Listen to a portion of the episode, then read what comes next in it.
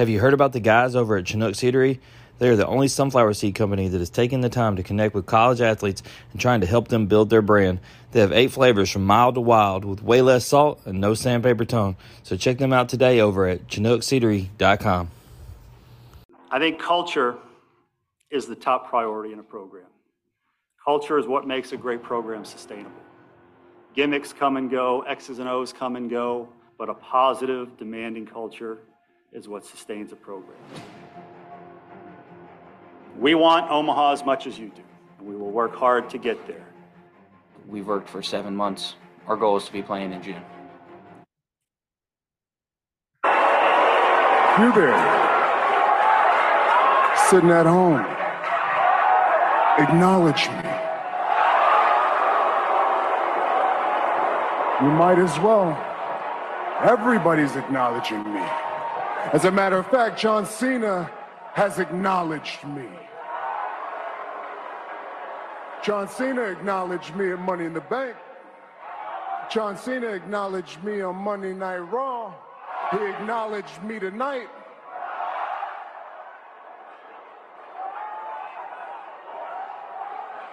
And Paul, to be honest, I wanted to acknowledge John. I did. I really did. I really did. Yeah.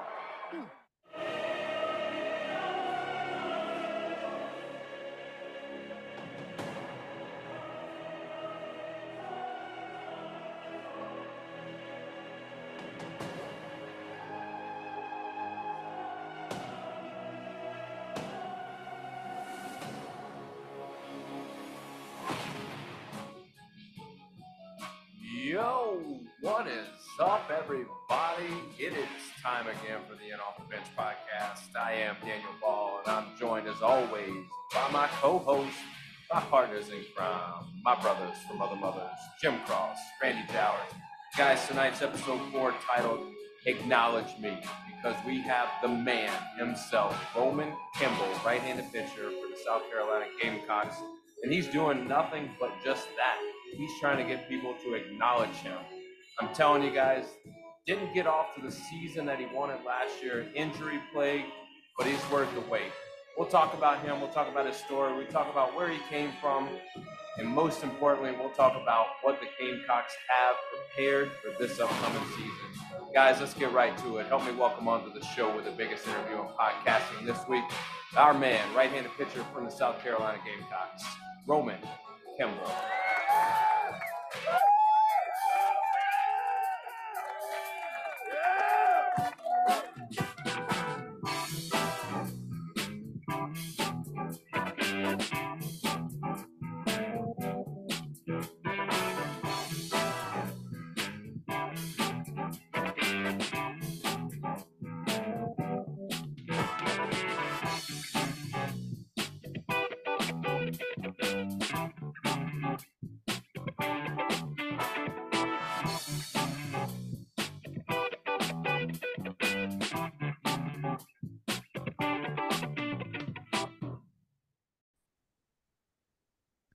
Roman, my man, first of all, we want to thank you for being here. How are you this evening? I'm doing great. Appreciate y'all having me on and uh, looking forward to it. No, absolutely. Let's get weird just off the jump. Let's go. So, for those that aren't watching the video, Roman's got red lights behind him. I think they might be changing colors. I'm not sure, but let's just start it off. Roman, if there's a zombie apocalypse, who are the three people from South Carolina baseball you'd want on your team to survive? Ooh, to help me survive or just survive in general? Yeah, all, all for you. Oh, um, Cole Messina, Definitely. sure. Um, David Cromer. Um, who the last spot? It's tough. Um, I'd say I got to go with John French. Okay. John French. Those three guys. Do you think you four would survive? Yes, I do. You don't think there's none of those dudes that like you got real hungry, you'd want to like eat them? I'm just saying. Is it You is know. it any any surprise that the pitcher pit, picks the catchers? well, that's fair. All right. well, Now that you're surviving the zombie apocalypse, let's let's get back to the new age. If you do you ever do karaoke, Roman? Uh, no. I, Ha- I've you've never done it. I I mean I might have when I was like a little Whoa, kid. hey, and you know what, Randy? I got a sidebar. I never even planned this. I forgot to tell you, and I'm going to tell you right here on this episode with Roman. So I was just down in Tampa with Daniel last week, and they have this new thing, Randy. We don't have them here. If they do, I don't know about them, but they're called these karaoke rooms, and you can actually even see in the windows from the street. But you know how big of a wrestling fan Daniel is, Randy. Dude, there was a karaoke room with 12 people dressed like Hulk Hogan. I'm not kidding you. They rolled out through the bar of the karaoke room. It was the coolest thing ever. well, it's gonna be hard to top that, Roman. But if you had to do karaoke, what song would you pick? Wow, it's a tough one. Coming in hot. This ain't this ain't no easy podcast, Yeah, baby. We, This no. is heavy hitters. I don't know, man. Um, I feel like What genre would it be? uh, it'd definitely be something like pop. I feel like like I mean, if you're doing karaoke, you can't be like rapping up there. You got to be like, No, it's true. yeah, you got to sing. Actually, no, I'd probably sing a little country. Actually, probably go like, yeah, it's got to be country. I, mean, I, Yeah. I love Morgan Wallen, so it'd probably be a Morgan. Oh, This is perfect. DB, DB. This is Roman. Don't listen to these haters. They're haters. But you I- you I, mentioned I was leaving the LSU Ole Miss game when Ro- Roman, when uh, you know, old Morgan Wallen decided to no show in Oxford. Okay, that's all I know about Morgan Wallen. Well, that's a story for another day.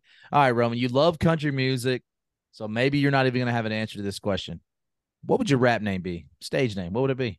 Oh, um, I don't know. Uh, the guys on the team, my nickname is Kimballs. Um, so Alrighty. yeah, That could be. Hey, that could be a rapper name. We could make that work into a rapper name. could be. well, well, little little goes in front of every rapper name, so he could be Little Kim Balls. We, would- we wouldn't we wouldn't want to go that route. or like King, or like King Kim Balls, or King. That's it. That's when I tag you on this on Twitter. That's what I'm tagging you as King Balls. Kim Balls. All right, this is going to be. Hopefully, this is an easier one, and this is uh, who is or who was or is your childhood celebrity crush? Childhood celebrity crush. Oof. Everybody's got one. Roman. Mm. It's kind of changed throughout the years, you know. Um, you know, as I kind of have grown up, I'd always uh, uh, Margot Robbie is beautiful. Oh my God, she's so beautiful. Yeah, Margot Robbie is beautiful. That's, Yeah, that's what I Tommy think- Hawk. That's what Tommy Hawk said too. But he gave us his early one. What was your early one? Early one, I mean, I think when I was a little kid, I always thought the girl from uh, Diary of a Wimpy Kid was pretty cute. what was it? What's her name? I think is it Pey- is that Peyton List? I think it is. Uh, I'm not even sure. I'm not even sure. yeah. We're too old for that. We're too old for that. Whoa, Our kids no, are no, watching no, I no, I watched Diary of a Wimpy Kid with my kids. Quit lying. with your kids, uh, uh, further proving that you're old as well. But listen, last question before I turn you over here. Favorite athlete growing up? Derek Jeter, hundred percent. Oh, my, see, I love every answer. Please, somebody. man. I'm I'm not a Yankee fan, but Derek Jeter, all time favorite athlete, any sport. It's it's he's number one. So he names his favorite country artist, his favorite Morgan Wallen. It's beautiful. Y'all- What's Daniel? We can just bounce on this. You know, what? Roman, this is going to be me and you the rest of the show. It, it'll swing back around with uh Notre Dame 2022. Don't worry. We'll y'all won't be friends for long. We'll get there. But we're gonna go to the beginning of Roman's story. Roman, where are you from, man? Upstate New York. Had a had a, a journey ar- around the country, so um, but I am originally from upstate New York. So when you say upstate New York, is it did you come from like a smaller suburban area or were you like in the big city? No, yeah, smaller suburban area. So um a town called New Hartford. I don't know if y'all have ever heard of Utica. Surprisingly, a lot of people actually know where Utica is. Hey, was that that that, that the the town in the show Road Trip? Uh That's it might have been Ithaca. it's more it's more like commonly known with from the office. Yeah, So there's, a, That's there's a branch. the Utica branch. Dunder Mifflin has a branch there. Yes, correct. Assistant to the regional. so you know you're you're obviously in upstate New York. You know what's the family dynamics? What's it looking like around there? Uh, you know, mom, dad, only child. Um, and then my both my grandparents live up there, and my uncle lives about two hours away in Rochester. Gotcha. So only child. Were you were you spoiled, Roman? Uh, honestly, I I wouldn't really say I was spoiled.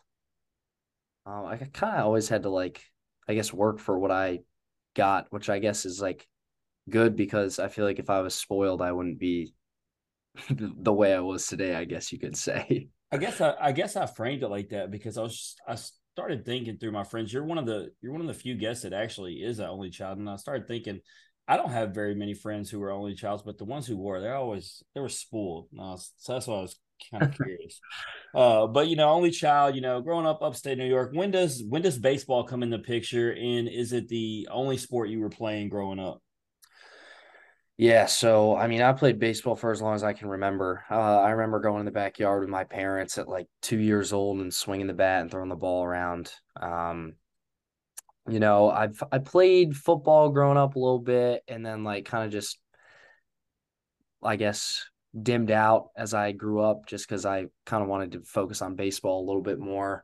And then I played basketball in like I think eighth or ninth grade, but then also kind of just said, you know, I'm to focus on this baseball thing and and see it out. And uh, so then played baseball pretty much only baseball for I think the last three years of high school, um, and then uh, ended up carrying it into college.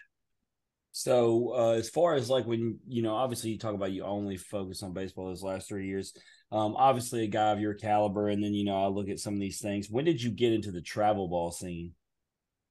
Yeah, so the travel ball scene, I had an interesting travel ball um, career. So I originally started, I think when I was around like nine or 10, I started my first travel ball team with just like a local team in, in Utica.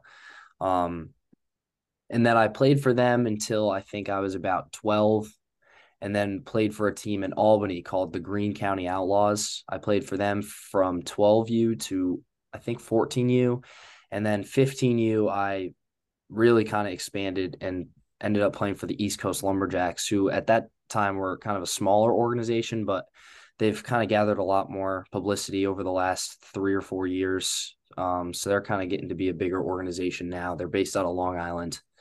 Um, and then played with the Lumberjacks for the rest of my travel ball career. Gotcha. So, um, and with that, you know, what high school did you go to? Uh, so I originally went to New Hartford High School.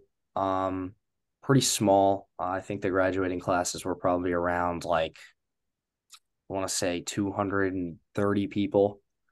Um, way smaller than what it, what it's like down south. And then my senior year, I ended up transferring to P27 Academy, um, which is basically a like I guess, baseball school, you could say, down here in Lexington, South Carolina, which is about 20 minutes away from where I am now in Columbia. Um, and that kind of sparked um, where I am right now. Um, but we'll get into that later because I know y'all want to talk about Notre Dame and stuff. So, yeah, well, before we even get to that, you know, um, I'm gonna rattle off some of these things. Obviously, at P27, I got the stats here you were four and three with a 2.50 era 84 strikeouts in your season, season senior season. But um you know the biggest things that stand out and is the reason i brought up you know travel ball starts with you know 2019 perfect game 17u northeast world series all tournament team uh 2020 16u northeast world series most valuable player um 2020 perfect game. 18u northeast fall world series champion. 2020 perfect game preseason underclass all-american northeast all region second team. And 2021 perfect game preseason all-american northeast all region first team. And ranked as the top right-handed pitcher in the state of new york and number 55 overall in the country. So you know first of all you know we always like to ask when we read those off were those a big deal to you then you know seeing those kind of accolades stacked up? Um i mean i would say like the all tournament team stuff i mean like i feel like that doesn't really matter unless you're like in the big tournaments like jupiter and wwba like those were kind of the more like serious all tournament teams. Um but like the rankings yeah i mean at the time they like you try not to think about it, but the numbers out there and like perfect game and all those other, you know, media outlets pub- publicize it so much that like it's kind of impossible to ignore. Um, so it definitely does resonate with you a little bit. Um, but I did try my best not to to worry about that stuff. Yeah, and so you know, most of our guests are from the South. You know, we're in SEC country, so I don't get to go up and see, um, you know, travel or high school ball up in New York. And so, with that, man, you know, being the number one ranked right hander, seeing all these accolades. Listen, just talk to me about um, what ball is up like north. And um, you know, I even like picture. I think about when MLB starts and it's still really cold. Like, you know, just talk to me about playing baseball. You know, growing up up north. Yeah, I mean, growing up north, it definitely makes you into a man because you're always playing in the cold, which uh, is definitely not ideal. Um, I definitely like being down south and in the warm weather a lot more than than uh what I did being up up north in the cold. Um, but yeah, I mean, baseball in upstate New York, man. I mean, it's you don't really see a lot of players going to any big schools. Um, I think me and one of my best friends growing up, Avery Cook, who was at Purdue last year and is transferring to Georgia Southern this year, um, were kind of like the two the two guys who were like going to play Division One and from upstate New York. Um, so it's it's very rare that players from from my area like go to big places to play ball. So um, it's definitely uh, interesting to to grow up in that kind of you know, atmosphere where all these guys down south are pretty much like committed to play somewhere big. So uh, going down to like the travel scenes and, and seeing that for the first time when I was about 14, 15 years old, like going down to Florida and seeing all these guys, like it was definitely something I hadn't experienced before. Yeah, and it kind of made me think, Randy. It made me think to Christian Moore, who's our only other guest from New York. He moved down to East Tennessee in high school to uh, change, you know, the scenery and get more uh, acclimated to where he could play stronger baseball. So, you know, you just talking about that, and I start to really think about it. I don't really see too many guys who do come up there, like you say. But even with all that, you know, obviously you're garnering all these uh, accolades. Colleges got to start hitting you up early. At what point do colleges start recruiting you? Uh yeah, so for my recruiting process, um I think I was I had just turned 15, I I want to say when I first started getting looked at by schools. Um and it all kind of really happened super quick. Um I remember I went down to Florida with the Lumberjacks. It was my second tournament with them. And I pitched against the Orlando Scorpions. At that time they were like super highly ranked travel team had a had a good amount of division one commits. I think it was like five or six. And at that time like i'm a sophomore in high school so most kids are you know uncommitted at that point. And uh, ended up having a really good game. And there were i think 16 i want to say 16 power five schools. That's what my coach told me. And i ended up getting three calls.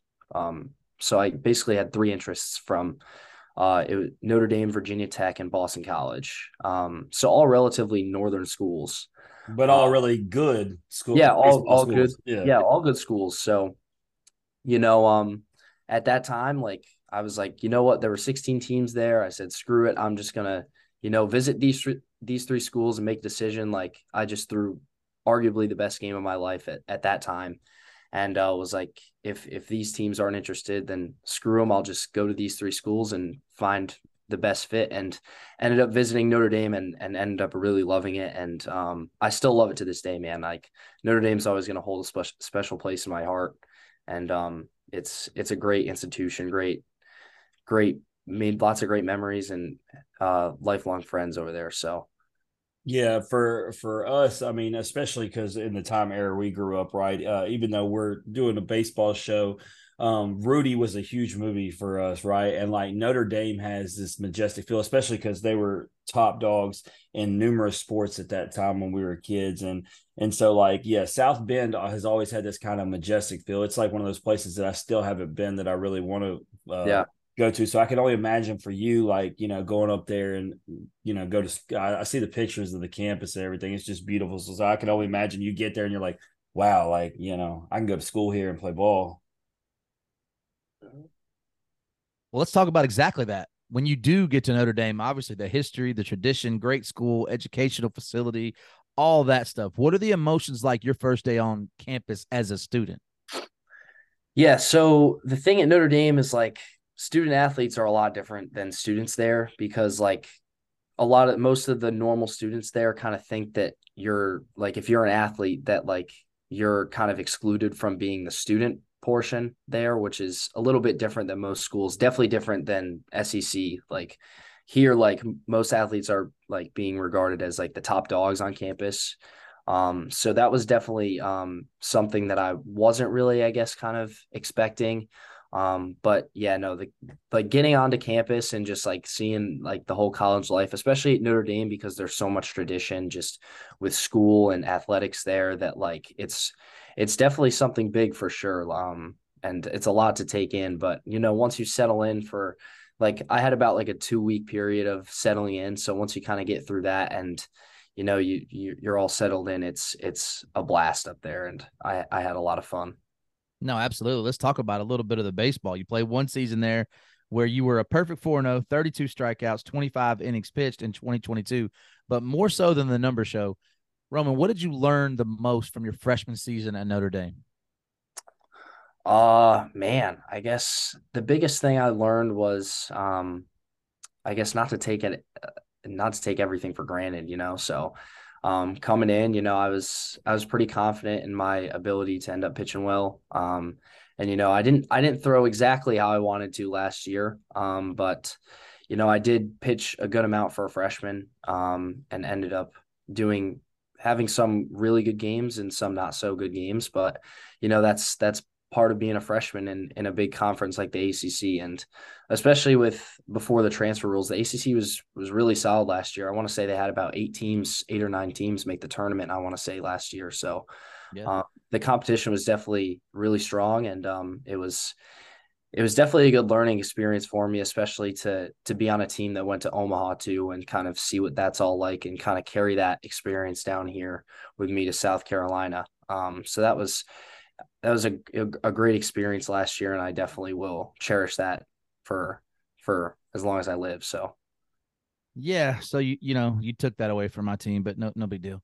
Um, you know, funny story, true story, Roman. The uh the the day weekend after Notre Dame puts Tennessee out, I'm I'm a Tennessee fan, if you can't tell.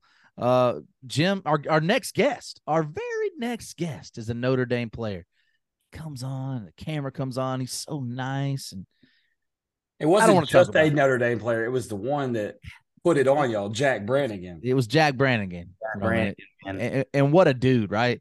He I mean, dude. He's a dude, and he was so nice. And he was like, "Man, look, uh, you know, obviously we won the series, but that's probably the best team in the country." And I'm like, "Don't you patronize me." but no, but I want to talk about it. So obviously you talked about it. You pitched in some really big tournaments, you pitched in some really big moments, but you get a chance to go to Omaha. You even see some action against Oklahoma. So, you know, we talked about your emotions when you get on campus at Notre Dame. What are your emotions as you're running out and you're take your toe in the rubber in the College World Series? You know, we'll talk about what that's like.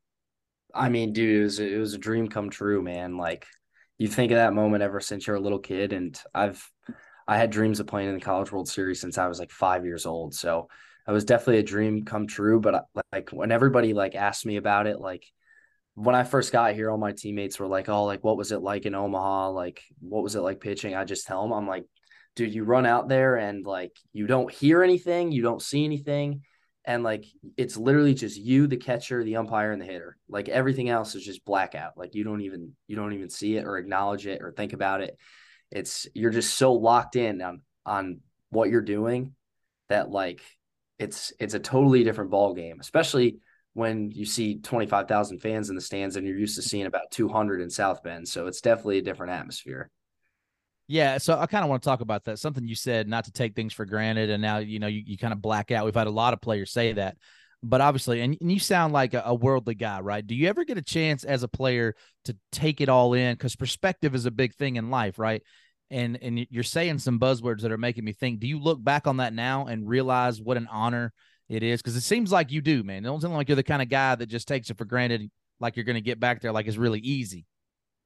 Yeah, man. I mean, like I was saying, that's that's the biggest kind of takeaway I had from last year. But you know, like being able to pitch in that moment and like making one of my dreams come true was definitely something that I will cherish. And you know, to this year kind of gave me a whole different perspective on on the game and like how I'm supposed to, you know, see things from a more of an outsider perspective because that's kind of what I did this year, you know, not being able to play and having to watch from the dugout and then in the postseason we had to sit in the stands because we we couldn't be in the dugout because of the the roster limit. So that kind of gave me all that eh, like a collection of everything kind of just gave me a different perspective of like damn like especially being in the SEC this year too and and seeing the fans and like you're you're really just like damn like this is this is all real and like it's it's definitely a lot different atmosphere than what Notre Dame was like too. Um, which is I guess also kind of factors in because I mean in, in South Bend we weren't really used to having a lot of fans at the games, whereas here in Gamecock country there's there they'll pack that place out. So um, but yeah, I mean it it definitely gives you perspective for sure. And you know, like seeing how much it means to the fans here and and all that stuff, it definitely plays a factor. And I'm excited to get back out there next season. No, absolutely, man. So I got one more for you, man. So you you talked about the love. You'll always have a special place for Notre Dame, but obviously you talked about it. It's known you transferred out of Notre Dame after the one season. So what's the biggest reason for the move? Just better for you, better for baseball? Uh yeah, so I mean the coaching change was kind of the biggest reason for that happening. Um, you know, Coach Jarrett leaves and goes to Florida State and um the pretty much the rest of the coaching staff followed as well. Um, but you know, um, I I had a great relationship with Coach Ristano, and he was in the running for the head coach job at Notre Dame. Um, and I remember I was in the Cape last year um, when kind of all this went down, and I believe Coach Jarrett left about two days after we got back from Omaha and said he was going to Florida State. So kind of just waited out to see what would happen. I knew Coach Ristano was in the running for the head job, so I just kind of wanted to wait it out.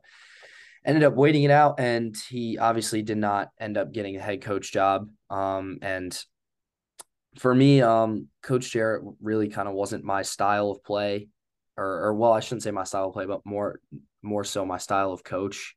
Um, and you know, so I kind of just wanted to explore other options, and immediately right away, South Carolina was was number one on my list right off the get go, just because of, you know, coming here when I was at P twenty seven and watching some games and seeing the atmosphere, and you know, like the this this atmosphere here at Founders Park is is what like I wanted. Like this is that's what I dreamed of when I was a kid is playing in front of thousands of fans every every night and you know just getting to experience that that kind of atmosphere and you know that that plays a big factor for me on the mound too because you know all those fans cheering and stuff it gets you a lot more adrenaline and you know you're locked in and you want to win for the fans and your team so it definitely helps but um yeah like South Carolina was where I wanted to go right off the get-go and thankfully coach Kingston and um and the rest of the coaching staff gave me an opportunity to play here and I'm I'm excited for next year. I got one more question before I hand you over to DB. So you talked about the adrenaline you get, you know, obviously pitching at home, and that's all good. Everybody's rooting for you. Do you get the same adrenaline rush or more when it's the opposite, right? Because I mean, you when you go to Mississippi State or you, you played at Tennessee, right? It's not a huge park, but it's you know like kind of hornets nesty. It's loud. They're yelling, God knows what. I mean, do you get that same adrenaline rush? Uh yeah, but the adrenaline is more of kind of like a pissed off adrenaline compared to like a let's go adrenaline, you know, because you see all these fans and they're screaming stuff at you, and sometimes you just have to like it's so outlandish that you just have to like pause and take a second and be like, dude, what the hell did you just say? And it's just like, well, that means they won if they're making you yeah. say that though.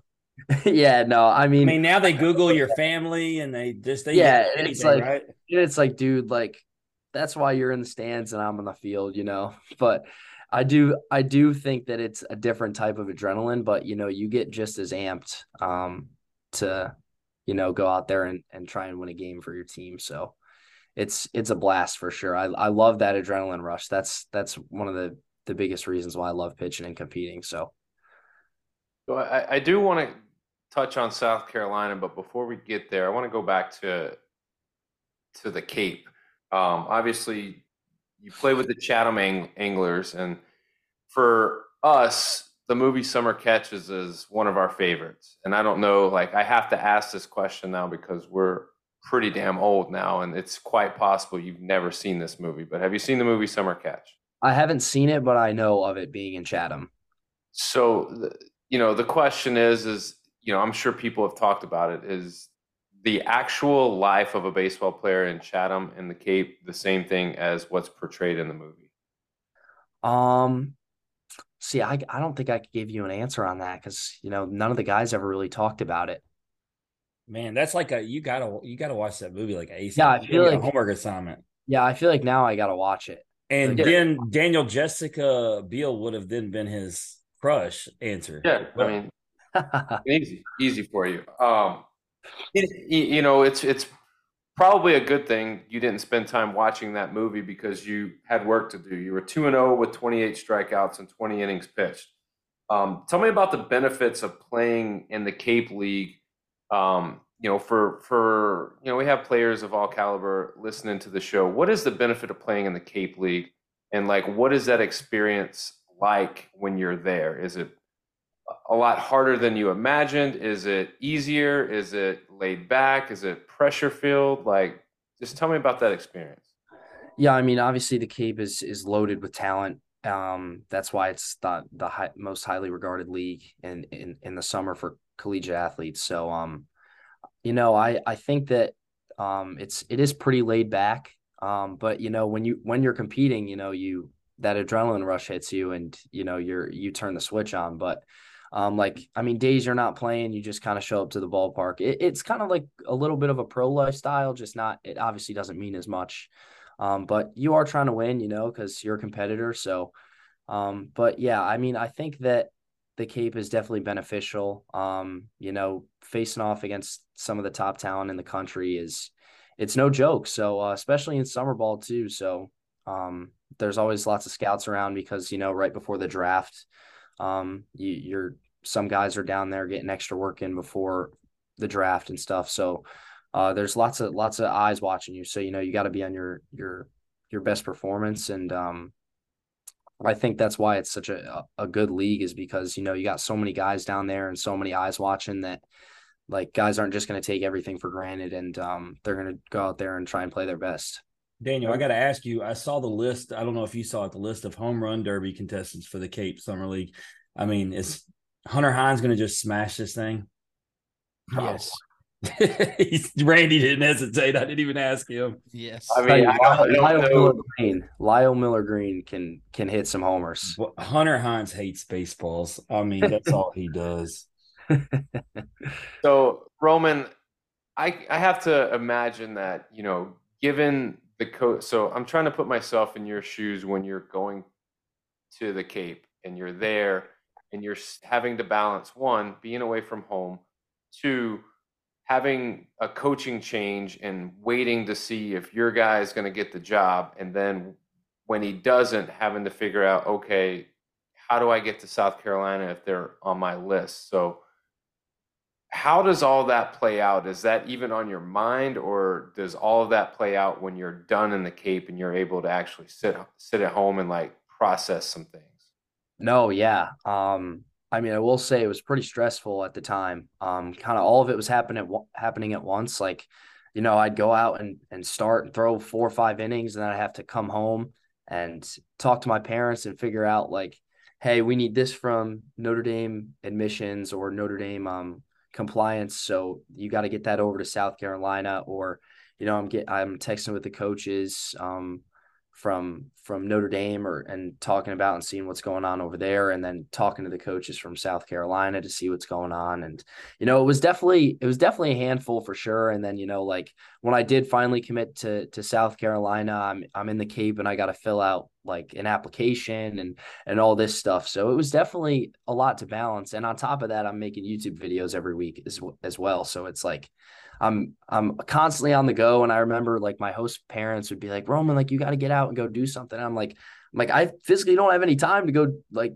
go to the beach or like go hang out with anybody because I got to deal with what's going on with where I'm gonna go next year and the coaches and I got stuff to put out on the internet, you know, so all that stuff. But it was definitely a lot for sure. Um I I did end up like balancing it really well and ended up throwing well down there. Um which you know I was proud of because of how much I was I was dealing with at the time. So, um, but yeah, it was it was a handful for sure, and I definitely do not want to go through that again, and won't go through that again because I plan on spending the rest of my college career here at Carolina. Well, let me let me go here then. So you obviously you talked about the excitement. You finally get into South Carolina. Obviously, that's a big day, probably a lot of pressure off your back, a lot of relief going in. Um, was it once you actually step foot in Columbia and in the Founders Park and you're practicing, you're with the guys, was it everything that you expected it to be, or was it you it, was it like a transition where, oh man, this isn't Notre Dame, this isn't the, the Cape, this is something totally different? No, I mean it was exactly what I was expecting. Um, which I was I was very, very happy about because you know that's what I signed up for. And um, to kind of come in here and the expectations are met, that's a huge, you know, confidence booster and it makes you feel comfortable and you feel more comfortable with the guys and the coaches and stuff like that. So that was definitely a big uh, relief off the shoulders for sure. Was just coming in here and um, feeling right at home. So that takes you into the fall. You, are geared up. You're jacked. You're you're you're pumped up. All accounts is the staff is is is looking forward to you being a big contributor in the season. Um, so on October 21st, you go out, you pitch, you throw a couple wild pitches, and you end up leaving with a partially torn UCL. Obviously, not how you designed it, not how you drew it up, or not how the story was supposed to go. I got a couple questions in regards to that. And this is kind of something that I always wonder in my head. Do you think pitching in the summer in the Cape had any effect on why you were injured? Um, I mean, honestly, I think pitching at Notre Dame and being in the Cape kind of all contributed because, you know, I was doing some things mechanically wrong at Notre Dame and I kind of feel like I, you know, carried that over with me into the Cape. And then that's 45 innings right there of probably not solidified mechanics pitching um, and putting my, myself at risk. And, you know, being a reliever last year, it's, it's a lot more stressful than being a starter because you got to be ready to throw every day and you never know when your name is going to get called. So, um, you know, kind of dealing with being a reliever for the whole season and then, you know, transitioning to a starter in the Cape. But, you know, at, at the time in the Cape, like we were really low on pitchers. So I was throwing pretty much on a major league schedule like once every four or five days.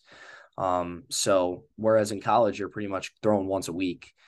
Um, but I feel like that, you know, definitely did play a factor. Um, I wouldn't say the innings limit played a factor because, you know, 45 innings, like I was doing that in the summer um, in high school. So that's really not like super strenuous. I think it was just kind of the uh, compilation of like me not having the best mechanics at the time, kind of forming some bad habits, and then also kind of trying to transition into that reliever phase as a freshman and being young still and you know not really knowing 100% what's best for my body to be a good reliever.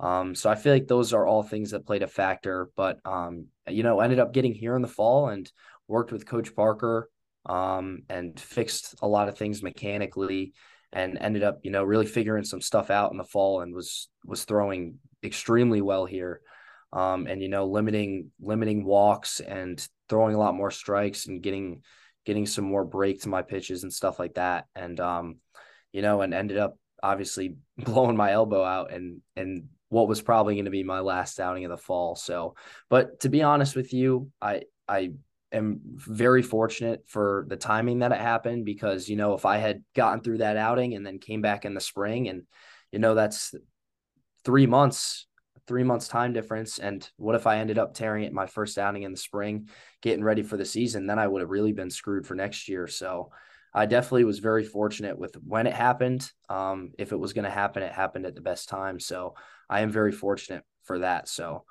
be approaching about 12 months here in in November. So yeah, I think when it when it comes to UCL and it comes to Tommy John or even you know shoulder injuries as well, like if you're a pitcher at a high level and you're you're doing that on a consistent basis, it's it's almost a matter of when, not if it's going to happen. And and Much. that's the that's the sad part. But the great part about it is we know a lot more about these types of injuries and how to rehab and recover and really come back a lot stronger than where you were prior to. So I think the silver lining here is you're with a good team, you're with a good staff, you're a great player, you got the work ethic, and it's just a matter of just staying with it and, and giving it time to to heal. Because I'm I'm I'm confident that you're going to come back better than ever.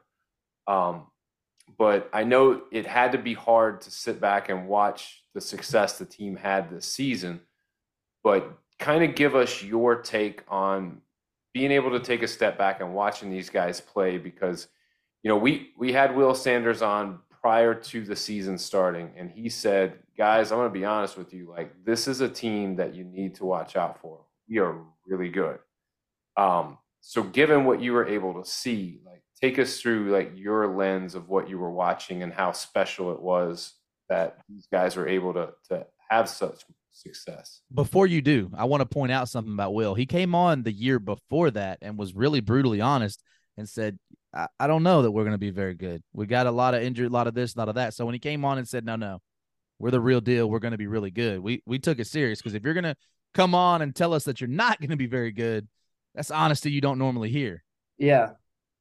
Um. So yeah, I mean, watching what I did last year and being a part of that 2022 Notre Dame team that went to Omaha. I really, I mean, the expectations were were pretty high, and you know, I came in and kind of saw what was going on here, and you know, at the end of the fall, I was like, it's like, damn, like we got we got some guys, like we could we could piece something together this year, and you know, I knew coming in that most of the the um the games last year didn't really go South Carolina's way, and they were they were fighting to win. Um, but you know, like taking a step back this year and, and watching uh, the team have a lot of su- success this year was it was a blast. And um, you know, a lot of the guys here, like I know a lot of the guys here spent the summer here last last year and and worked really hard to to um, get to the point where they did. Um, and a lot of guys made a lot of really big leaps in their in their progression to develop as players um, that really contributed to our team this year. Like uh, Matthew Becker and Eli Jones and guys like that who, you know, stayed here in the summer, worked their tails off and and grinded to to get better. Um, and you know, watching guys like that have success is was really kind of the story of our team this past season.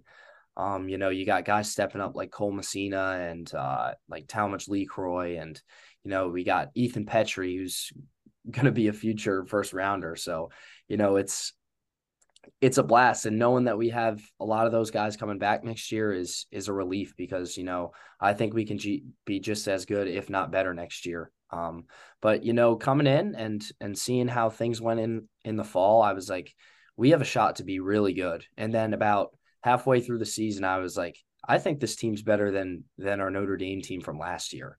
Um, so you know I I do think that we will be just as good next year as well. And um, but watching this season was was a blast. And even though I couldn't be a part of it it was it was a lot of fun. I I tell everybody who who um I I talk to about my experience here at Carolina and and you know kind of last year at Notre Dame I said this is the most fun I've ever had playing baseball and I didn't even pitch at all this year. So um, the culture here is great. The coaching staff is is very good at what they do.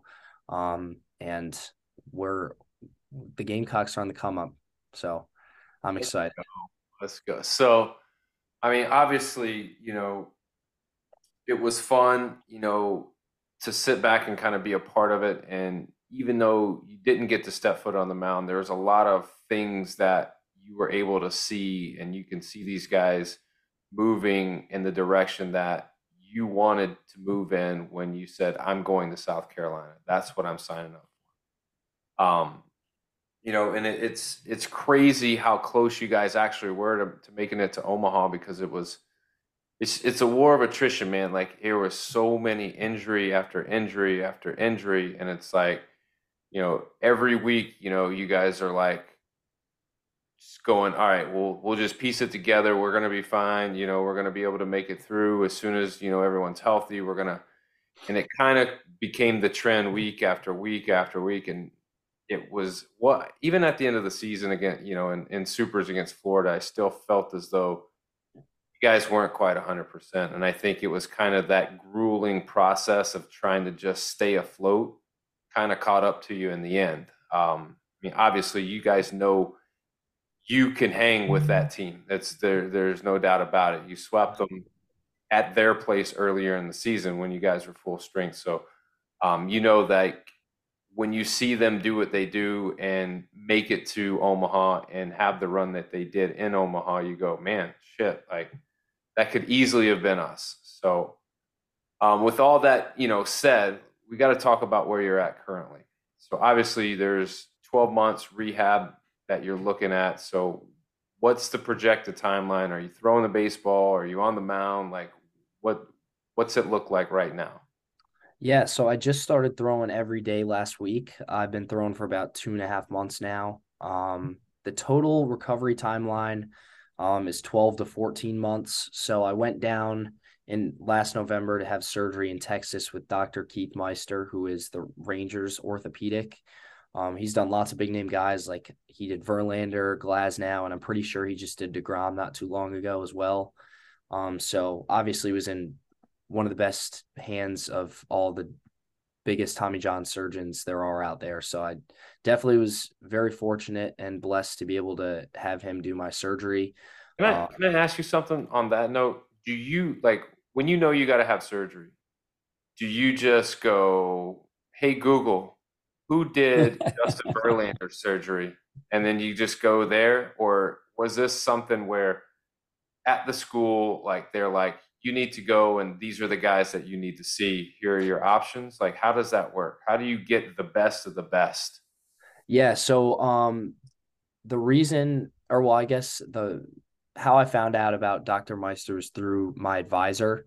Um and you know he's uh their headquarters is out in texas. Um so they have some some ties to dr meister through a couple of guys who have gotten surgery from him prior um, so that was kind of how I found out about Dr. Meister. But you know, the the uh the school and the coaches kind of let you do your own thing because you know obviously you want to be most comfortable with who's giving giving you a surgery like this.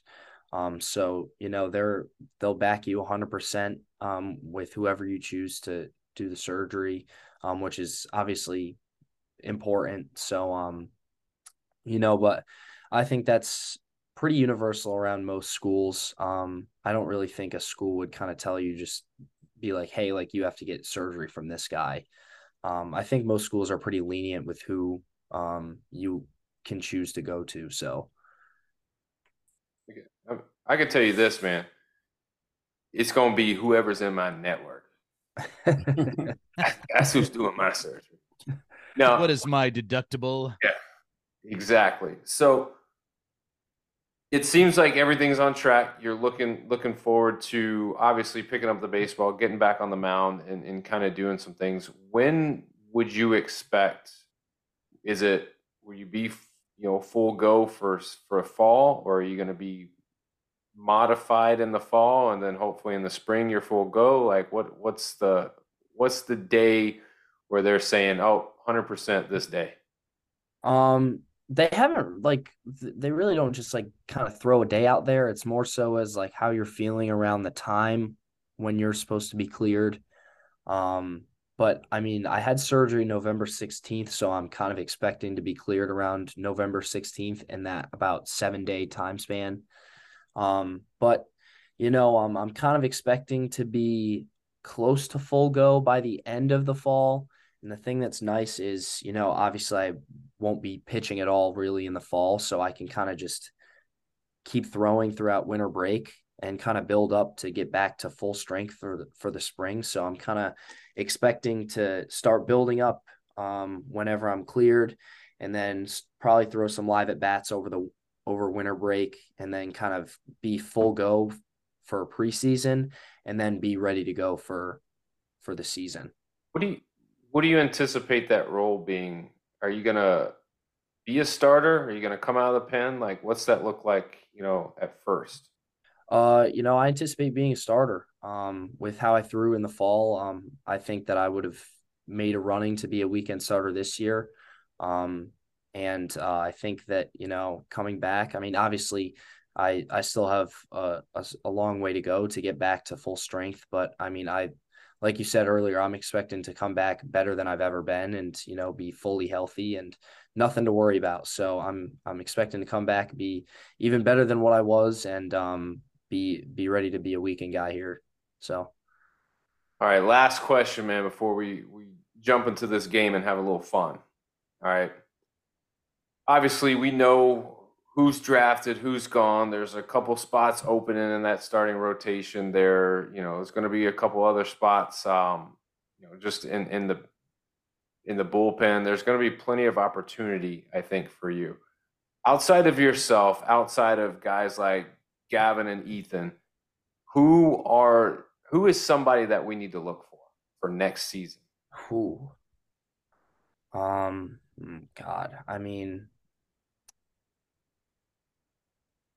you know, Chris Veach was had some big innings for us this year. Um, he is a dude, and I think he's he's coming back. Um, and I think that he's he's going to be a big piece for us um next year. Hot take right here, Daniel. Since he brought his name up, he should have never been pulled in that LSU game. Now, From I mean, the LSU fan, he out was of the- out of the pen this year, that dude was phenomenal. And he he helps you guys stay in a lot of ball games and actually win a lot of ball games. Um, but yeah, so you got Veach. What about a position guy? Give me a position guy that you're like, man, that guy, he's gonna put it together. Um, we got a kid coming in from North Florida, Austin Brin- Brinling. He's supposed to be solid. But if you're looking just in house, I think Will Tippett is going to be a dude next year. Um, I don't really know what his role is going to be yet. Um, and you know, we've you uh, y'all obviously know like the Cole Messinas, the Talmadge LeCroys, the Gavin Casases, and and all those guys. But I I do never heard of them. I do think that that you know Will Tippett had some some at bats for us at the end of the year, but and his his batting average was a little skewed because you know he did come in when um McGillis got hurt and you know he didn't really see much time before then and uh got thrown into a starting role right away. Struggled a little bit off the bat, but Will Tippett hit I, I want to say he hit about just over 300 in the last month of the season as a freshman who really didn't have any time to you know adjust. He got thrown out there into the role, and um, you know I think he performed You pretty well. thank you can probably thank Ethan Petry for making his stats not seem like that's a big deal when you're a true mm-hmm. freshman. I mean, uh, come on, guy. Yeah, But hitting over 300 in the last, you know, especially y'all's last bit of the season, like those the Yeah. biggest of the be- biggest games that you could ever be in. So yes, I- I'll take your word for it, Roman. I'm, I'm looking forward to Tippett. Looking forward to, you know, Veach. Obviously, most importantly, we're looking forward to you, man. We want to see you get on the mound. We want to see you do your thing, and you know, we're we're rooting for you. yeah, I'm excited, man. It's it's been a long time coming, and you know I was hoping to get out there this year, and was excited to get out there this year, and um, obviously things ended up taking a turn for the worst, but that's baseball, you know. You just got to deal with it, move on, and you know, head down and and just grind, you know. So um, it's been a, a long eight and a half months so far this this rehab stuff, but uh, I've embraced it, and um, you know, it's it's cool because I I do all the YouTube stuff and I get to document it and and all that stuff. So it's it's a blast, but um, I am definitely looking forward to next year and getting out there and and pitching in front of the nine thousand Gamecock fans we'll have at Founders Park. So So Roman, he never really said it, but Daniel is an adopted South Carolina fan. See, he didn't have an SEC team. You see the Memphis flag behind him. You know, yeah. With us being Tennessee and LSU fans, he's like, I got, I got to be one. And it was after the Will Sanders episode. He said, you know what, South Carolina is going to be my team, and so he's with y'all for the whole ride. And I say that because then when Casas, and, you know, said he was coming back, we obviously had Petry come on this uh, show, and he's like, you know what, uh, I'm ready for it. And as a matter of fact, we did our way too early uh preseason predictions because D1 was doing them. Daniel's got y'all winning it all. let's do it. So, but Randy's got LSU winning also. He's the smartest one in here. I won't pick my own team, so I went Arkansas. But like I said, those were the way too early ah. predictions. We will all change, I'm sure. Well, Daniel might not. He he may be a homer and just go with who he wants, but we'll see. Randy actually actually went to send me Florida and then goes, you know what? I refuse to pick Florida. I can't do it. I can't do it. But anyways, let's get into this game, man. It's called this or that. Basically, it's simple. We give you two options. Uh, you pick one or the other. You can't say neither, and you can't say both. You down to play? All right, let's do it. All right, man. Important breakfast question right out the gate. You getting sausage or you getting bacon? Bacon. You like it really crispy or you like it kind of soft? crispy. My man. All right. I will meet you for breakfast. All right. I don't know if you got to see it. If you did, or if you've at least seen it the last couple years, the home run derby uh, that just took place. Do you like the way the new format is where they have the timer, or do you like it the old school style where it's the amount of pitches? See, I think I think the amount of pitches was was better because you know timing it's it's about like you got to have a good BP thrower and you know like you're a lot more I guess tired like mm-hmm. you get tired quicker so like you got to build some some stamina so it could be skewed a little bit whereas the the old way is is a little bit more like all right you get your time you get to hit and um however many balls you hit out is however many balls you hit out in your in your 10 outs Oh, old Pete's BP pitcher was trying to strike him out, wasn't he, Randy? he was. Me- meanwhile, Rodriguez was putting him right in the same spot every time in that first round. That's how he got to 41. But yeah, uh, the biggest the biggest thing I heard, and it, it did make a point because I, I, get excited about it either way, was you don't get to actually even see the home run because you know you, you just, just got to go back. Right. You go back to the to the hitter because you know the guy's throwing the next pitch. So right. Did y'all see that little kid get hit in the eye? I did see that. I did see that. Awful. Thank God he's okay. It's not safe for those kids to be. Why out. do they keep having them out there, Roman? No, Brandy. I saw. I saw. I saw. Hold on. I saw the best solution to this. Actually, I forgot who did it. It was, uh, it was one of our our college baseball networks people, uh, fellas. They said put all the college baseball Twitter trolls that say they can play baseball out there to catch them. Uh, great idea. I like that. I, I, I would catch the ball. But let me let me be real if you can't catch, don't go out there. Bro, they're like some of them are like seven. I, no, it's it's bad. If you can't catch a ball, don't send little Johnny out there.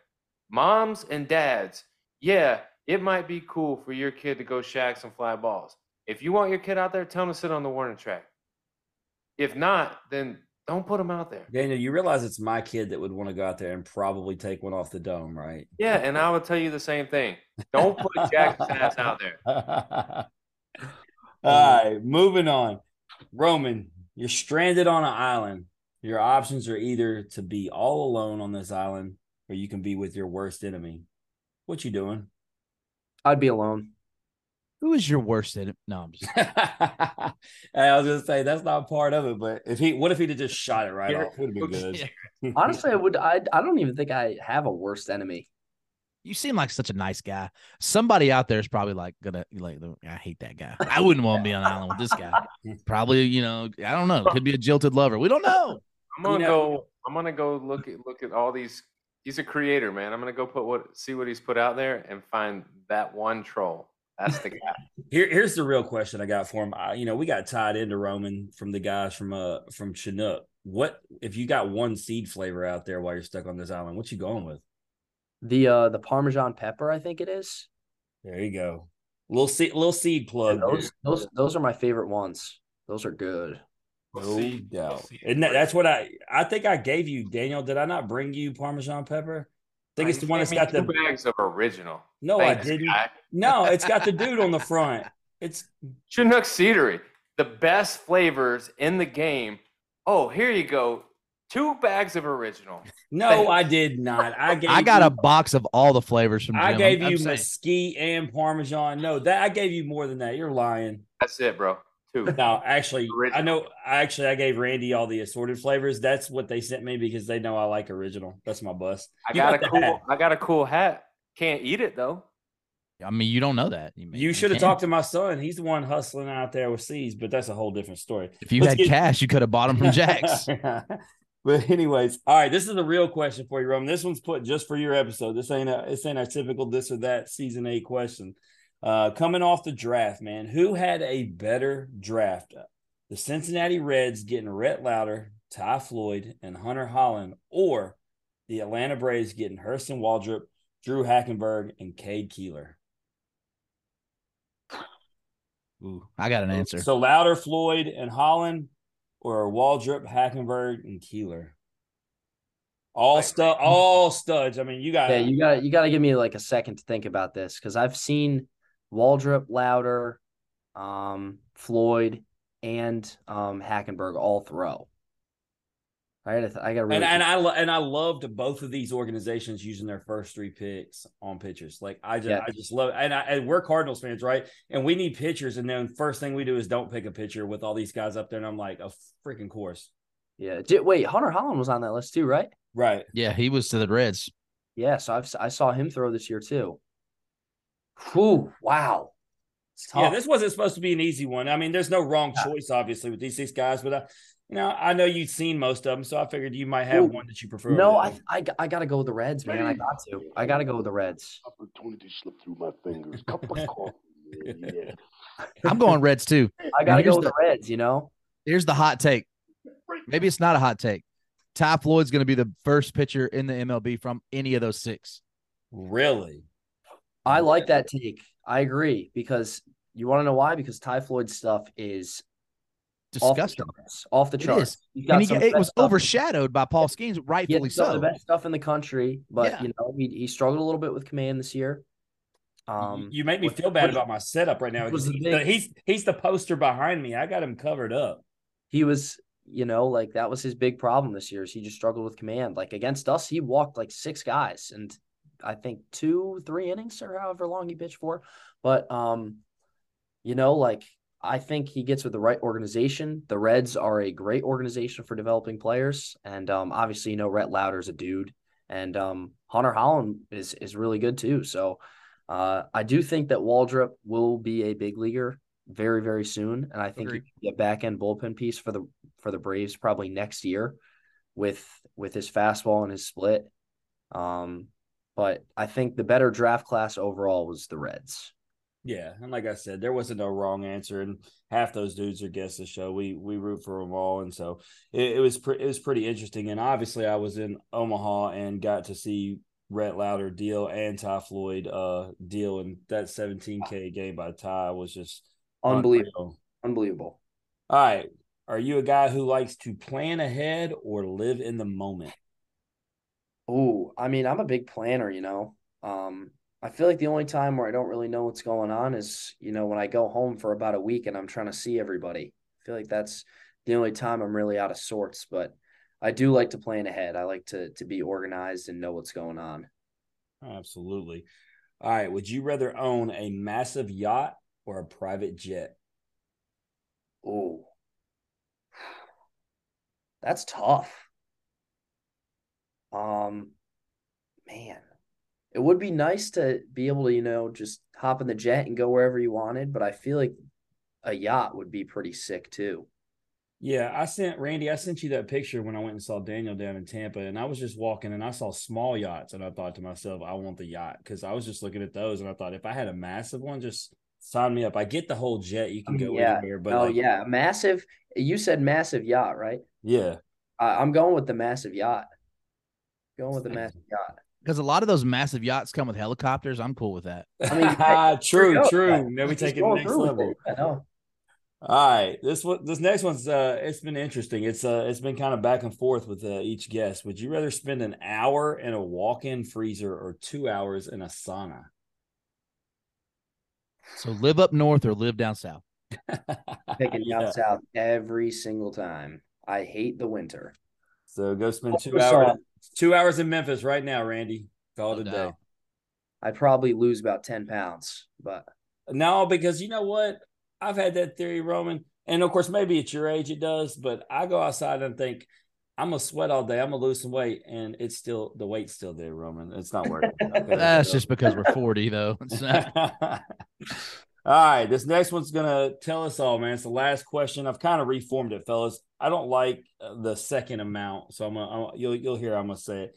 All right, would you rather win a million dollars, but the caveat is you can only spend it on other people, or win a hundred thousand dollars and you can spend it on yourself? ooh. Man. That's tough because you know, like a million dollars for everybody else, like that's a lot of money. Like could buy your parents a lot of good stuff. But you know, a hundred thousand dollars for yourself, you can get stuff for yourself, but you could also get stuff for other people. So I'm gonna- Only on yourself. Ra- Randy, just go ahead and tell them how the three of us roll. What are we doing? Uh, I'm taking any if it was one dollar for myself or a million for these guys. I'm worried about numero uno.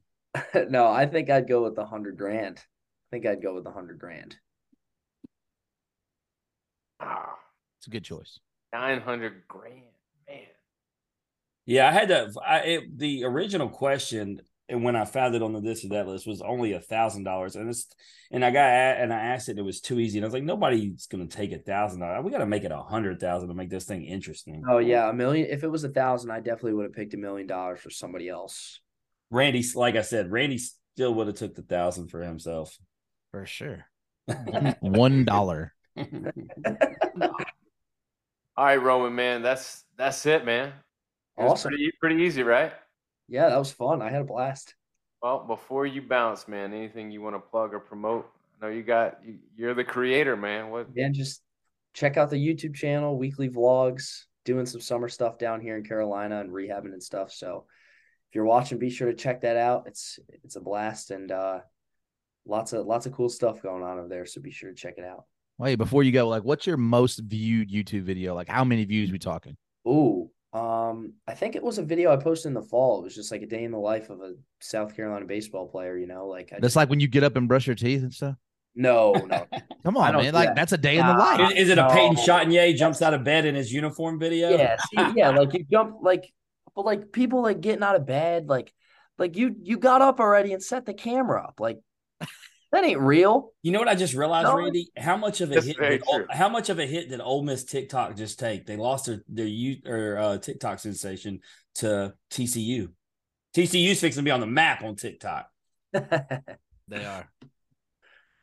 Well, you got YouTube. You want to see a day in the life of Roman Kimball? Go to YouTube, check him out. Got plenty of content out there for you. If you want to check him out on IG, R Kimball02, or starting this fall and definitely this spring, you need to go on over to Gamecock Baseball on Instagram, and you'll be able to stay up to date with the Gamecocks. You'll be able to see our boy Roman doing his thing and the rest of the Gamecock crew. Roman, we appreciate your time, man. If there's anything we can do for you along the way, let us know. And as always, best of luck moving forward. Absolutely, man. I appreciate y'all having me on and I had a blast and uh roll Cox, baby. There you go. That's Roman Kimball, everybody. We're going to take a short break. When we come back, we got to talk MLB draft. We got to talk transfer portals, baseball transfer portals, basketball transfer portals, everything. We'll be back. Do you like having posters and supporting your favorite athletes? Well, the Athletic Collection gives you a chance to do that with the best posters in the game. They have many different teams with many different sports. Myself, as an LSU fan, I just got myself LSU baseball, LSU gymnastics, and LSU soccer posters to put up in the man cave. So get your posters today at the Athletic Collection, which you can find on Instagram and Twitter. Welcome back to the In Off the Bench podcast. We got some headlines for you. Leading off, MLB draft. Uh, a lot of things have happened, but none bigger than the MLB draft. Our guests, our guys, our dudes that we follow, all getting to see and hear their name called is, is just exciting for us, but an, a, huge deal for them. But Jim, I'll, I'll start with you, man. Obviously, you know the stats. How many of our guys got drafted? 22, and we've had two free agent signings. So when you look at that and you look at the draft as a whole, um, kind of give me a quick summary of, of your thought on winners, losers, and of our guys, who you think really like is going to be the guy, the first guy. Well, just on the winners part, I think we talked about it. my answer would have been the the same had the question been posed to me. Um, the Reds, um, you know, obviously Rhett Lowder was our guy, but Ty Floyd and Hunter Hollan, with those being your first three picks, I mean, I really think the Reds absolutely won the draft. And you know, I mentioned obviously our team wasn't taking pictures, and I just didn't, I didn't understand it. And I don't know why, but I thought they were the clear winners. Um, I think you know. Um, the the Pirates couldn't have gone wrong with with Paul Skenes. I got to ask Randy a question because I had to double check and look at this. Okay, so the the Pirates didn't want Crews because of the the slot value and what the agent was, uh, you know, demanding. So Skenes got signed for nine uh nine million seven hundred twenty one thousand. As of right now, it has Dylan Crews is valued at eight million nine hundred eighty eight thousand. So how is that even so? I don't know. I don't think that the slot value was the re. I think the biggest thing, like you mentioned, the agent. I think Scott Boras and the Pirates just have such a sour relationship that the negotiations were sour, and they probably, and he might have, they probably thought it just they weren't ever going to get him signed at the right value, and then, and then you got a whole situation with the guy you just drafted, and you got nine million dollars in cap tied up now. That does he even play? Yeah, and, and here was the thing: like when I was predicting Skenes' first pick on Twitter, um, people were like, "How do you know?" And I know because of the reason why you would know, Randy. Vegas had him as a clear odds-on favorite, and when Vegas has oh, yeah. something like that, they know already, and and that's usually what happens. Let me let me ask you a question. Do you think in the MLB, and this can go for minor leagues all the way up to uh, the big league, do you think there are more guys like Dylan Crews or more guys like Paul Skenes? There's more guys like Dylan Crews. Yeah, it's about the same thing, but then I think about how many pitchers you have to have on a staff.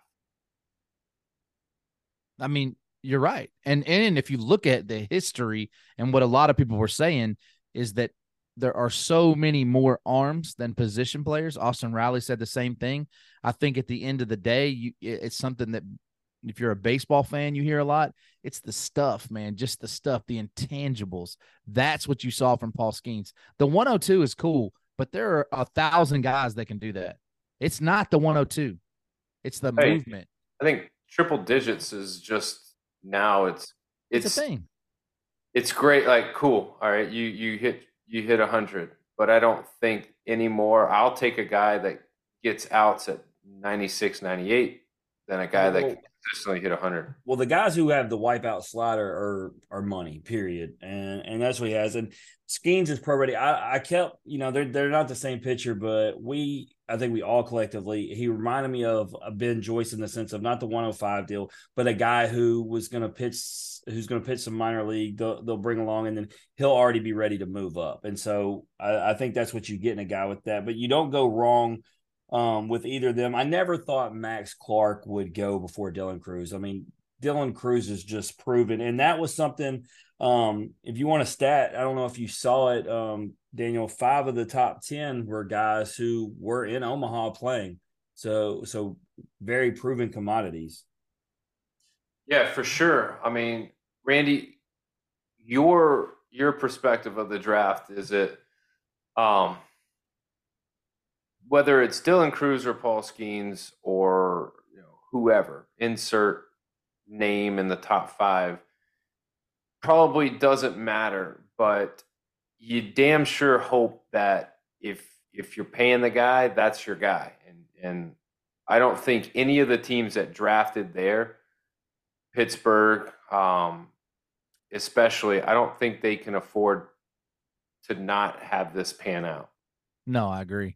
I think the difference in, in baseball is it's just such a long, just much like the game of baseball. It's more of a long play. Like if you see a guy get drafted in the NBA, number one, he's playing immediately, right? Big minutes probably starting. Same thing in in football, really. If they get drafted in that top five, they're playing immediately. We might not see Paul Skenes for two or three years, and that that's if things go well. Now, could we see him next year like we did? Maybe, maybe we are Ben Joyce, not Zach Joyce. Sorry, but what I'm saying is it's just a long play. So I think the draft loses a lot of people that aren't that casuals as we call them. Um, because it's just it's a long play, man. I think that having it All Star Weekend is kind of a cool little thing that they do. But the biggest story of the weekend for me was how flustered Rob Manfred got when he was announcing it, and they were booing that guy like crazy. Yeah, it's it's funny. Um, but I think it's something he, he don't get Goodell, Goodell's uh, booing. That's that's the key. I don't think Roger Goodell actually cares though. Like, yeah, I, no, he he doesn't. He makes so much money, he does not. Yeah, he's like, he's like, okay. I, I, I wanted to all. give you props on something, Randy, and I was texting y'all about it in real time. Um, But going all the way back to early in the season, like beginning of the baseball season, after Tennessee had played uh, Grand Canyon, and we were talking, we were having a conversation about Jacob Wilson on the show, and you were saying that he would be the first shortstop off the board to you.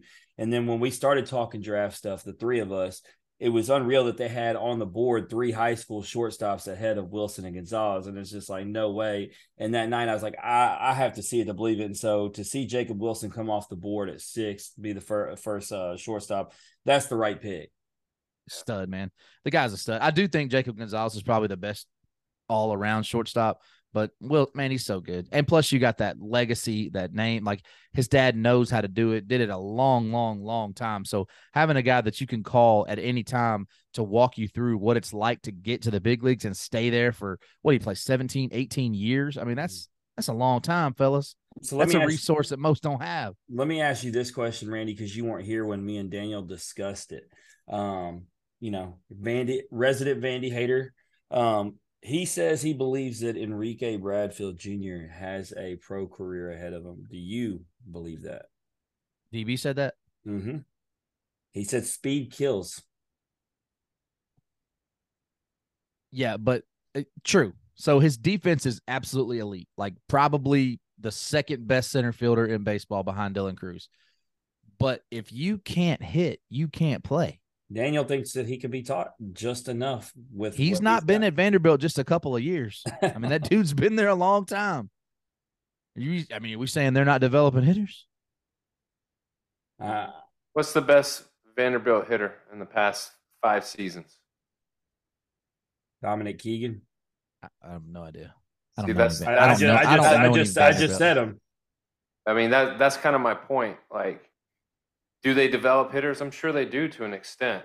Okay, so to your point, to your point, they there's a shortstop that plays for the Chicago Cubs. Used to play for the uh, Atlanta Braves. Got drafted like number one pick, but in college at Vanderbilt, he could not hit, and now he's one of the best, if not the best shortstop in the major league. So, to, I, yeah, I do I do think Enrique has a really good shot at doing it, but I think that uh, it's I don't think it's going to be quick. I think it's going to be three four years down the line. But I, I think part of my my basis for that answer was how many things does he have that he's not going to have to get better at at the next level? Oh, he tracks ton. ball as good as Like, anybody. If hitting is the one thing that you got to focus on and everything else is really good, I I think you're in pretty good shape because they can teach you how to take pitches. They can teach you how to, you know, just the metrics alone can give you a leg up. But yeah, I mean, it's going to come down to him. It's going to come down to the coaching and what he puts into it.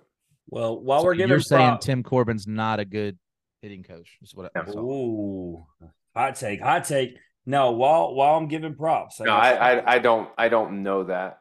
But what I am saying is that if we can't clearly define a couple good hitters over the past five years for Vanderbilt, then he's, Well, he's not. I, in the I named one. He actually he's actually on the same roster with with Cameron James and Jalen Battles, but y'all weren't listening. But no, I got I got to swing the props to your way, Daniel. I gave Randy his. I got to give you even bigger ones because you we did a we did a projection on some of these guys that are our guests. Which, by the way, can we just at least we got three guys to the Cardinals that are guests but I feel like every guest went to the NL Central for real. Like we're going to have to actively, if they make it up, we're going to have to root against them. But um, you, if we talk about receipts, people can run back the episode. Daniel picked Brock Wilken at 18. I said 21. Congratulations, Daniel. 18 to the Milwaukee Brewers. We didn't even look at who had the picks, Randy. We just were going strictly number, and he nailed it. You're welcome, by the way. well, I don't like that he went to the Brewers. Don't, if he goes 19, he goes to the Rays, my guy. I, I agree. I mean, the Rays picked up a shortstop. How do you feel about the Cardinals picking up Chase Davis, the outfitter from Arizona, with all those pitchers on the board that we know are amazing? I, do we? Can we just just not even talk about Cardinal baseball? They won was- a game when we watched it together. It was the first one they had won in like two weeks, but Yeah, but they had also lost four straight prior to that. But now they're on a winning streak, guys. We got to think positively. We're on a winning streak. Let's What- go. What, what are we at? Like five? What are we, at? What are we at? they, they won again tonight. There we go. Wow. Let's go. And then John Mozeliak came out today and said they will be making moves at the deadline. I bet they will. But I before mean, you cut, you don't have a choice. Yeah. I hope the move is firing your ass. before you cut this loose though, Daniel, I think we should all say what uh I don't know, like our what, what's what's your favorite pick that happened of our guests? Ty Floyd, first round, hundred percent. That's uh, I like that. I think, and we talked about it earlier with Roman. I think he is probably the best shot of of having being the first guy called up. just I really do believe that. I really do think that. If he doesn't command can be taught, like like Roman said. I mean, he has the stuff that when he's on, I mean, we saw it in Omaha. My God, that guy is special. Uh, You also think about guys like Paul Skenes, obviously, but then you you look at the other side of that, the game that you know we we we watch with Rhett Lowder, and those dudes were battling back and forth, pitch for pitch. Like a guy like Rhett Lowder is another guy I'd like to see. Like what what's he gonna do? Right. For for me, it's it's got to be Trey Morgan, right? Because he fits everything that the Rays do. When you talk about a match made in heaven, um, and the way that the Rays organization is, and then the idea that obviously you don't know how things are pan out, but you you look at like a guy like Jalen Battles, for instance. Obviously, we know Cam, but like the the guys that they got in this infield that are young defensively are ridiculous. Yeah, for me, my favorite, it was two picks, and it was both from Tennessee because I'm biased. Both going to the same team, and Chase Dolander and Seth Halverson, both guests of the show. Um, Chase going in the top 10, even though he didn't have a great year, that dude's still the guy, still SEC pitcher of the year last year, still has the stuff, dealt with some things this year, some chemistry issues, whatever it was. Obviously, there were some things going on. Um, but those two getting to go together and to Jordan Beck already being there, it's not a pitcher friendly park once you get to the major leagues. But I mean, that team needs pitching in a major way, and they got two dogs that are going to work. I mean, look, we saw it this year when Seth Halverson came out of that pen. He was money more often than not. I mean, And we remember what his original draft stock was before he Oh. got hurt when he came to Tennessee. he So would have been right there with Chase Dolander. Yeah, but I didn't know we were going to do homer picks because I mean I would have said Brayden Jobert. My favorite player went to my favorite team, but I mean I was trying not to just like go the the homer pick, but you went that way. You know Daniels has got to be Will Sanders to the Cubs. The Cubs. Sorry, Will. Sorry, you Will. just cut Will loose. Uh, um, you know, we'll we'll move on. We'll we'll talk transfer portal. We'll, we'll Wait, talk- wait, before you do that, something that's even cooler. That we, we Oh. kind of mentioned their name earlier. Zach Joyce getting drafted to the same team that his brother is on. That's pretty legit. That Now, is of course, pretty- his brother's in like AAA, and he's right man. But either way, you'll see him at spring training. Yes, they might they might get to play together. We'll see. Uh, moving on, transfer portal, uh, baseball, Tennessee. Randy, sad sad note for you. I was looking up some just draft things of teams and grades and just looking at this past draft, but I also came across an article that talked about next year's draft, and I had to do a double take. It listed Chase Burns as one of the top draft picks, and Yeah. it said Wake Forest, and I had to read it twice. But yeah, uh, the the transfer portal is is well alive. So I'll, I'll give you a chance to talk about just Tennessee in general and, and and who they're getting, who they're who they're losing, but also who they're gaining. Uh, you know, obviously the big one is Chase Burns, and you know, uh, multi-time guest of the show. I am a Chase Burns fan. I know we all are here. Uh, regardless, I wish the kid nothing but the best. I mean, you know, your your happiness has got to be your number one priority, and if he's going to be happier there, he's going to a really good squad, a really good coaching staff, the pitching uh, academy or whatever the, the lab that they call it. So that's a huge loss. And for all the Tennessee fans that are like, "Oh man, we ain't gonna miss him," yes, you will. you will miss a dude. Uh, my favorite were the people were saying when when you know I started saying he was going to come back to Tennessee. The the people who were telling me they didn't want him, I was like, "You're an idiot." Well, those people are silly. But just to just to kind of go over a couple of the names, right? Jacob Bimby, uh, transferring out. Uh, Jake Fitzgibbons, these are both pitchers. Hollis Fanning, another pitcher. Burns, Logan Chambers, a utility player. Those are guys that are leaving, right? Um, Austin Jaslove, who I thought actually might be the starting shortstop next year, he's transferring out as well. But to talk about what they got coming in, I think it was a huge offseason. Uh, Tony Vitello has absolutely done phenomenal in the portal every year since he's been here. Getting Dalton Bargo over from Missouri, a catcher, probably need a little catcher help. Billy Amick was the huge get. Obviously, Ryan Galaney was also a huge get. He gets drafted a little a little higher than maybe he thought he was and goes ahead and signs. Wish him nothing but the best. Billy Amick's going to highlight that though. Nate Snead coming in. That guy's going to be really good. Wichita State pitcher from last year, stud on the mound. Cameron Peebles, NC State, all ACC freshman catcher coming in. They're not, they are going to miss Chase Burns. Don't miss what I'm saying. But this team is going to be just fine. Their their lineup is getting better. You obviously bring back guys like Simo, Blake Burke, um, all all those guys, obviously. But look, man, Vitello knows what he's doing, baby. He's talked about it. He said we knew Chase was going to leave. We wish him nothing but the best. But the ship doesn't stop sailing. That team's going to be back next year, just as good as they were, maybe better. I was going to say, if not better. Jim, LSU, what's the they are the kings of the portal. What's what's happening the, down in, in, in Baton Rouge?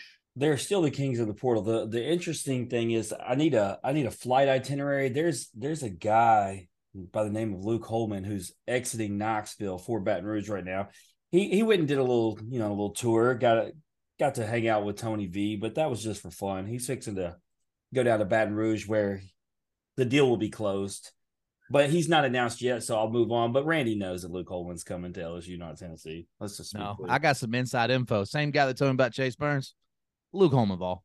You, you told me that he told you Chase Burns wasn't going anywhere. So if this is the same guy, no, I did not. I did not say that. I said the heat was on. Him and Vitello did sit down and have a oh, conversation. Oh, you're talking about the you're talking about the when you told me when the you original dude. It, but you yeah. also came back around later and said you had intel that he was staying. So I don't want to hear it. Anyways, I think Wake Forest happened at the 25th hour, man. Like that. I don't and, know anybody who was like, "Oh, yeah, I knew that was going to happen." And before and before I get into LSU, just to to make a quick Wake Forest note, when I did those preseason too early predictions for Omaha, I had Wake there. Well, now you can go ahead and just lock it up for real. Um, but that team lost a lot though. No team got gutted in the draft like they did. But their weekend rotation is nasty. That's not what I'm worried about. They ain't finna have them hitters. They still got Nick Kurtz. Still got. I know, and the, dude, what they had nine dudes dropping bombs. Look, they here's this. This is this is why I feel confident they're gonna be good. I ch- I tried to do a little tampering. I messaged old Kurtz. I think I may even screenshot it to y'all. I said, "Look, man, you know all these dudes just left don't you just come on down to LSU? He said, We're gonna be just fine. Anyway, if he's saying that he don't want to come to LSU, they clearly gonna be just fine. But anyways, no, we got Mac Bingham, man, um, outfielder. Um, so like I kind of already had this mindset. Uh, Jobert was gonna come back. Obviously, he left. That's cool because Bingham's gonna come in. It should be it should be him, Pearson, and Kling out there in the outfield. The big one, um, Gage Jump, left-hander from UCLA pitcher. Um, he's he's going to be good. Uh, Kade Woods, right-handed pitcher from uh, Bama. Justin Loer, left-handed pitcher for Xavier. So just pitchers, pitchers, pitchers, pitchers. Then we got Braswell, the shortstop um, from South Carolina. You're very familiar, Daniel. Um, it'll be interesting because I was just hanging out this weekend with obviously Gavin Guidry, who feels like shortstop is going to be his. So that will be one hell of a competition to watch in the fall. Oh, Michael can play second base if needed to. I'm pretty sure the same would go for it because they, both those spots are open. So whoever doesn't win the shortstop battle probably sits over there a second. Yeah, for sure. Um, I mean, he played second base at South Carolina. So he can do it for sure. Well, All Star Weekend, guys. Um, home run derby. Um, it was a battle of who did not get tired as fast. Um, the game itself, National League, finally wins one. Nine years. How about that? I mean, it's been a little bit. Been a little bit. Um, but Jim, you, you talked about it in the home run derby as far as you know the new version versus the old version. What did you think about this year's Derby? Um, obviously, the winner, you know, um, as pretty much projected. I mean, I think Randy, you you you picked it um, when we were talking about it.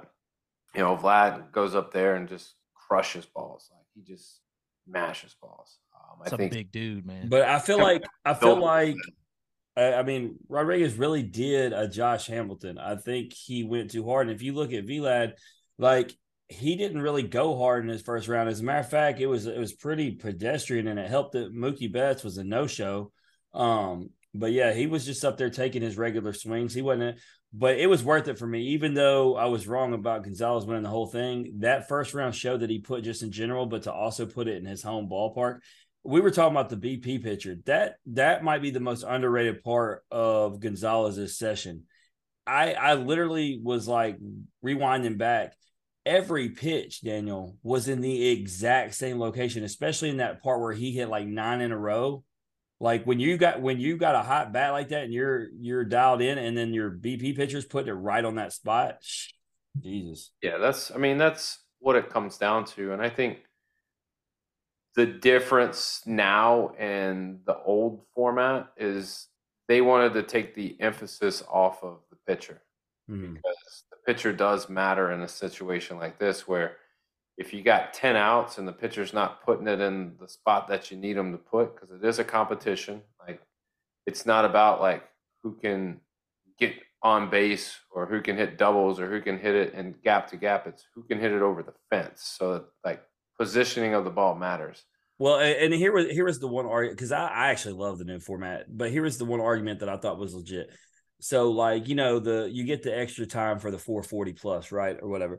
The thing is, you don't actually get to see those, and that was their point because, and and we just talked about with Roman, they're already swinging again. So when they hit these massive bombs, you don't even get to see it, but you do get to see the swing of the bat. Which, like I said, when these guys are in a groove, it's really cool. Yeah, it's it it sucks to me because you just keep looking and you they they swing and they hit the ball and just the camera angle alone doesn't allow you to tell whether unless they track the ball whether the ball's out and then you just watch the number increase and you're like man that was out of there um but Not yeah. I- yeah I, I don't i'm not a fan of of the production of it i think i don't know how it could be better unless they slow it down and you visually see the balls leave the yard but the 440 bonus i couldn't tell you where 440 like uh, Right. Like what where was 440 like there but, was but Randy, we have to be in agreement, right? Like the the home run derby is still way more fun to watch than the dunk contest at this point, right? Yeah, I mean, yeah, I think so. Just naturally, but I don't. I mean, I, you know, I want to see like it track it like it like they do on when you see a replay of a home run ball. Like I want a live track of that thing. I want to know everything about it instantaneously. i want to I mean, know why It's 2023. like why are we using regular baseballs like give everybody like a camera on these baseballs let's see this thing gets I like I like when That's they said let them. I like when they said let these boys use aluminum bats. or put, Oh a- man, you might see a 600 foot home run. put some type of chip in these things and like let's determine the distance for real and like ah, shit i don't know There's no way they don't have that. You have that at Topgolf all across the country. you would think like I, like how else are they determining the distance in these like because to me it's like well it, it went to the third or fourth row of left field i think that's 380 i don't know and and so I uh, I brought up that question earlier uh, in regards to or not uh, I didn't make it as a question, but the Cape look. So another one of those. I know we're talking MLB, but I didn't even know they did a Cape like uh, home run derby. But as soon as I saw Hunter Hines' name on the list, who has nine right now during the summer, and I and I seen all my LSU brethren saying, "Oh, Bear Jones got this in the bag," I'm like, "Yeah, no, he doesn't." I said, "Hunter Hines hates baseballs." He's he. I saw him put some way way out of Lindsey Nelson. So yeah, I think you know, all in all, um, I do like the home run derby. I like it better than the dunk contest. I think the the Definitely person like it better than the Pro Bowl. for That's the worst. That's the worst. I think the person that wins it is someone who's earned it. Um, you know, as opposed to like the dunk contest being a very subjective where you're doing the same stupid dunks and it's guys that you don't really care to see dunk. Um, but definitely some changes could be made to to make it better. Um, but the game, the game is the game. I, I just, you know, glad to see the NL one. Um, needed to win, shake things up a little bit. But I mean, as far as being entertaining and, and holding my attention for a full nine, doesn't do that anymore. Um, I'll tune in for a few innings, flip it back, you know, watch another inning here or there, and then kind of just. I just like that it's meaningful in general because the other games aren't in the other sports. Speaking of in off the bench guests, though, Austin Riley had some gems, man. He played defensively. He had some Did well. really, really nice plays. Oh, good. The, uh, the yeah, the double play that he threw from the knee was Yeah. one I really. The- they the they bare both were hand. awesome, but yeah. Bare hand, the bare hand. That was That's the business. And, And then- for it to and be Matt Olson, this, that's this nice. and remember, this is a guy that not even just the pitching thing in high school. Remember, like they were trying him out in left field, kind of shift him in third, and you know, and he struggled there early. And then you know, and then obviously he ends up first team All MLB out of that. And then you see these web gems, and it's like just to see the growth that he's had at third base. I get it. He's he's a pro guy with skills. Ron but he- Washington. Yeah, exactly. Every single one of his infielders is an all star. I mean, like it's. I mean, come on, man. That guy's amazing. what a guy. Before before we transition to the to to give you your moment, Daniel, um, I, I'll ask Randy because he hadn't been able to talk to us much. We were talking about the Braves and the Rays, um, you know, and it just so happened we me and Daniel didn't get to go, but they uh they played uh when I was there. Um, obviously the the Braves uh, took business. worked them. Yeah, like uh, I mean, are they the obviously the record says it, but to you, like you know, obviously some teams are struggling, but you know what they got, like maybe like a, a Houston type deal. But like, I mean, do you feel like Atlanta's the clear cut favorite? Oh yeah, I do right now. I do. I, I am a little bit worried about the fact that they keep having pitching injuries. They seem to just keep it rolling, but I think eventually, with that, comes to bear some. You know, it comes to uh to a head eventually. But if they can get those guys healthy by the time September rolls around, I mean, I think they're going to be the clear, clear favorite. Don't be, y'all don't count out them Rays. Don't do it. Man, Ra- look, the Rays are gonna lose to the Astros. You know how they'll this plays the out. Rays will get there and then like be pitching a no hitter and then they'll pull their guy. You know, what I mean, it's just like we've seen this movie. That's what we do. That's that's it. All right, that's a good. Let's let's leave that. Let's let's talk Memphis basketball. Um, obviously, They got a guy older than every Tampa Bay Ray player. their their average age is higher than the Grizzlies right now. If everyone that we think is coming comes, that's pretty. uh, Well, I guess does does it even matter? Should should that be like? Should you be embarrassed by that? No, but they will talk about it just like last year. Every It'll- single game you watch, DeAndre Williams will be the story. It'll happen again because now he's turning 40 and he's, you know, I mean, but like, 18th year. Yeah. I mean, I don't ever want to hear, just like I told you in the text, don't ever, ever, ever, ever, Memphis Tiger basketball fans say a word about Drew Timme again. Don't ever. No. I mean, the dude does get some calls, though. I will say that. But, I mean, you're looking at Jahvon Quinerly, you got Jordan Brown, you got potentially DeAndre Williams, you got uh, David Jones, you got Jalen Young, you got Tailfair Leonard, you got And and just to be clear, Mills. you know, for the I people mean- who who thought it was a down year for Penny, this is the number three ranked transfer class in the entire country.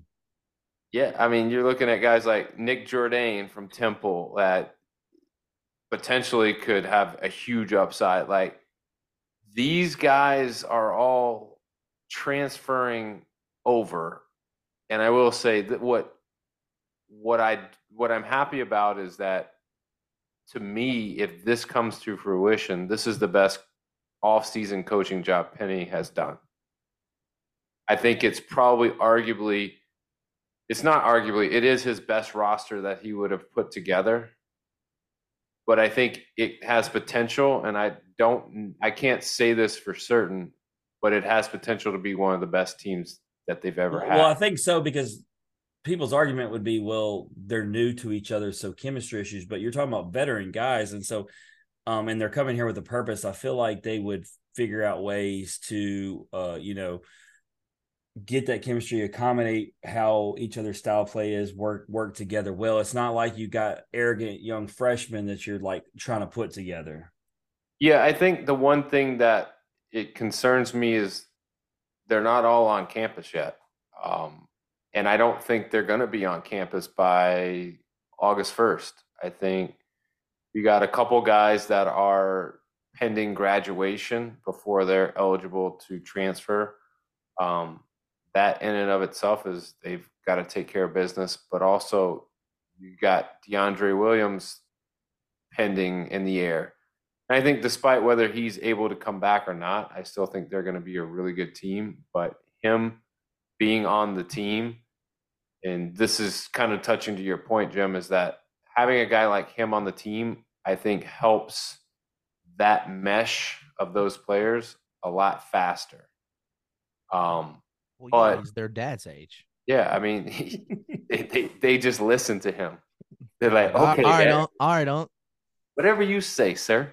But I got to ask you though. I mean, because it's still uh, speaking of up in the air, the prize possession of the freshman recruiting class is a guy that's dealing with some legal issues. I mean, it's all out in the public. I mean, that's you know, I- aggravated assault, Mikey Williams, all that whole thing going down. He's still posting things about the Tigers like he's still coming. Penny really hasn't said a lot about it. The court case got delayed, right? It's postponed. I mean, do we see Mikey Williams suit up for the Tigers? Um, I think in a couple weeks that's going to become a very easy decision, and it's not going to take anybody by surprise. I don't think he's ever going to suit up for the Tigers, and to be honest, the last thing that he should be worried about is suiting up for the Tigers. Do you think Mikey Williams plays college basketball at all? Who's going to touch that? If it- if it- Penny it- does say, "Hey, we can't I don't do think that," I don't think he does. Yeah, I mean, there's a place for him to play basketball. I don't think it's college basketball if this goes down the way that everyone thinks it might go down. Um, but even still, he's not that great of a player, in my opinion. When you look at the roster, he's not he's he's not any better than any of those guys that we're bringing in. And to be honest, like I, he's got a lot of followers and he's got this and that, but as far as basketball skills, like we had guys on the team last year that were better than him. So I don't I don't know. I don't think it matters whether he's there or not. I do think you have more opportunity if he is there to have more distraction. And I would personally rather just eliminate that off the rip and just go, look, we're not we don't need you. We're not even going to deal with it. Thanks, but no thanks. I agree. But I'll ask you, Randy. Obviously, you, you got love for the Tigers. You got love for the city.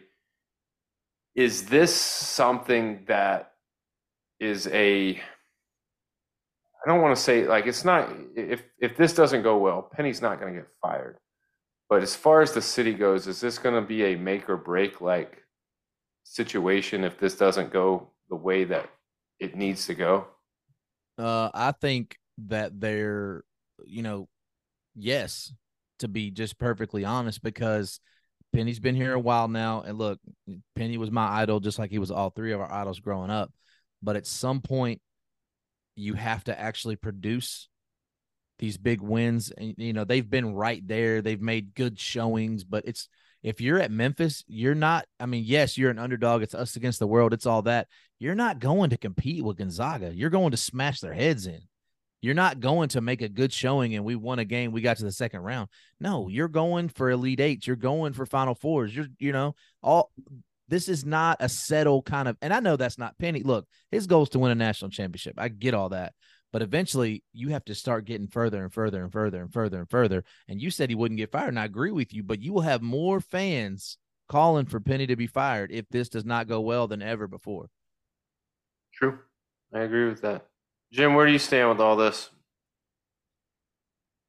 Uh, I, I mean, I feel like Penny, like you said, he's done, or we or we talked about he he may have done his best job of getting it together.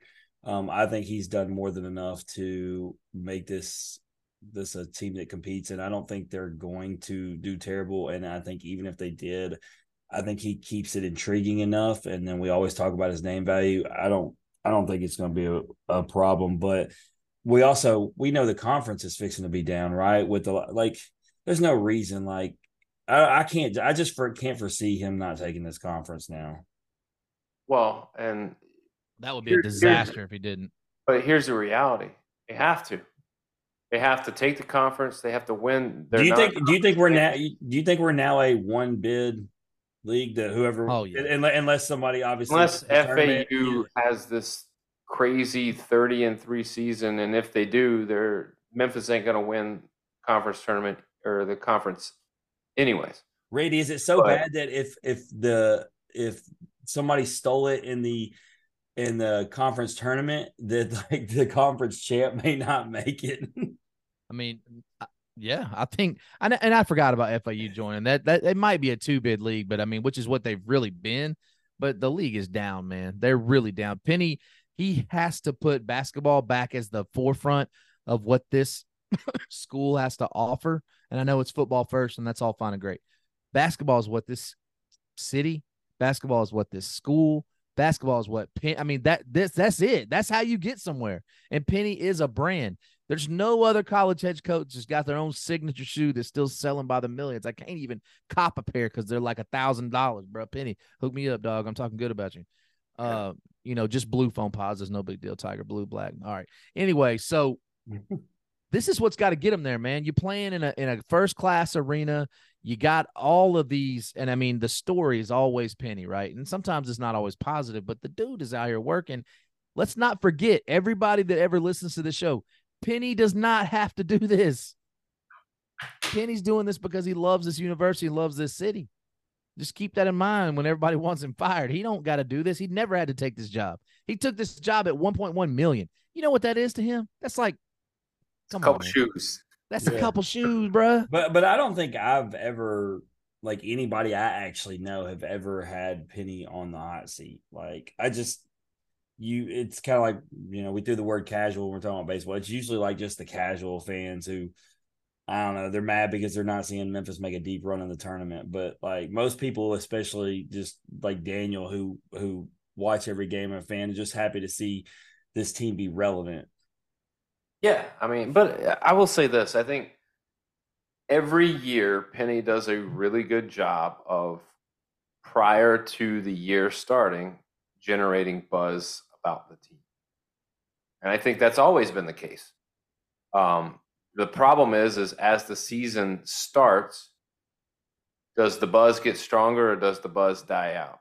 And last year, the buzz kind of stayed. I don't think it got stronger. I think it just kind of stayed pretty consistent just because you had guys that you could rally behind and guys that had been on the team before and just an overall better team. But this is the year that's to me a telling year as far as winning and losing because you got to win non-conference games. You got to win your conference because if you don't, you're going to be relegated to an 8-9 seed and turn around and have to play a number 1 if you win. And never are you going to have the draw that you had last year where you could potentially if you win your first game play a 16 seed. That's probably not ever going to be in the cards in our lifetime for these guys again. So with that being said, you got to be prepared um, to win more games. And even if you do win more games, it, that doesn't guarantee you're going to be out of the woods. You still might be a seven seed taking on a 10 or a five taking on a 12. Like, you know how that works. That's a, that's a coin flip. And that's not going to get easier though. You're talking about coming from that conference. Let's say that Memphis does win 30 games, they're probably still going to be in that six, eight. I mean, let's just being real. And, and unless they're pre-ranked high and you know if they're pre-ranked in the top 20 and then they're able to just keep winning and they slowly make their way up, then maybe they get, you know, in the first 16 teams. The margin of error for the Memphis Tigers is going to be so slim, though. It's like back when everybody left when that John Calipari was here. When you get a chance on the big stage, you don't just win games; you smash teams. That's how he did it, right? You- losing three to four games a year, you can do that. But when you get a chance to play a Gonzaga or a or Tennessee or whoever, Kansas, uh, whoever it is, you got to make a showing on a national stage. They he's got to go take respect because right now, and I do feel like the national narrative on Penny is not fair to Penny. It's not. Who's coming down here and spending time with Penny and actually realizing what he's doing? No, they're not.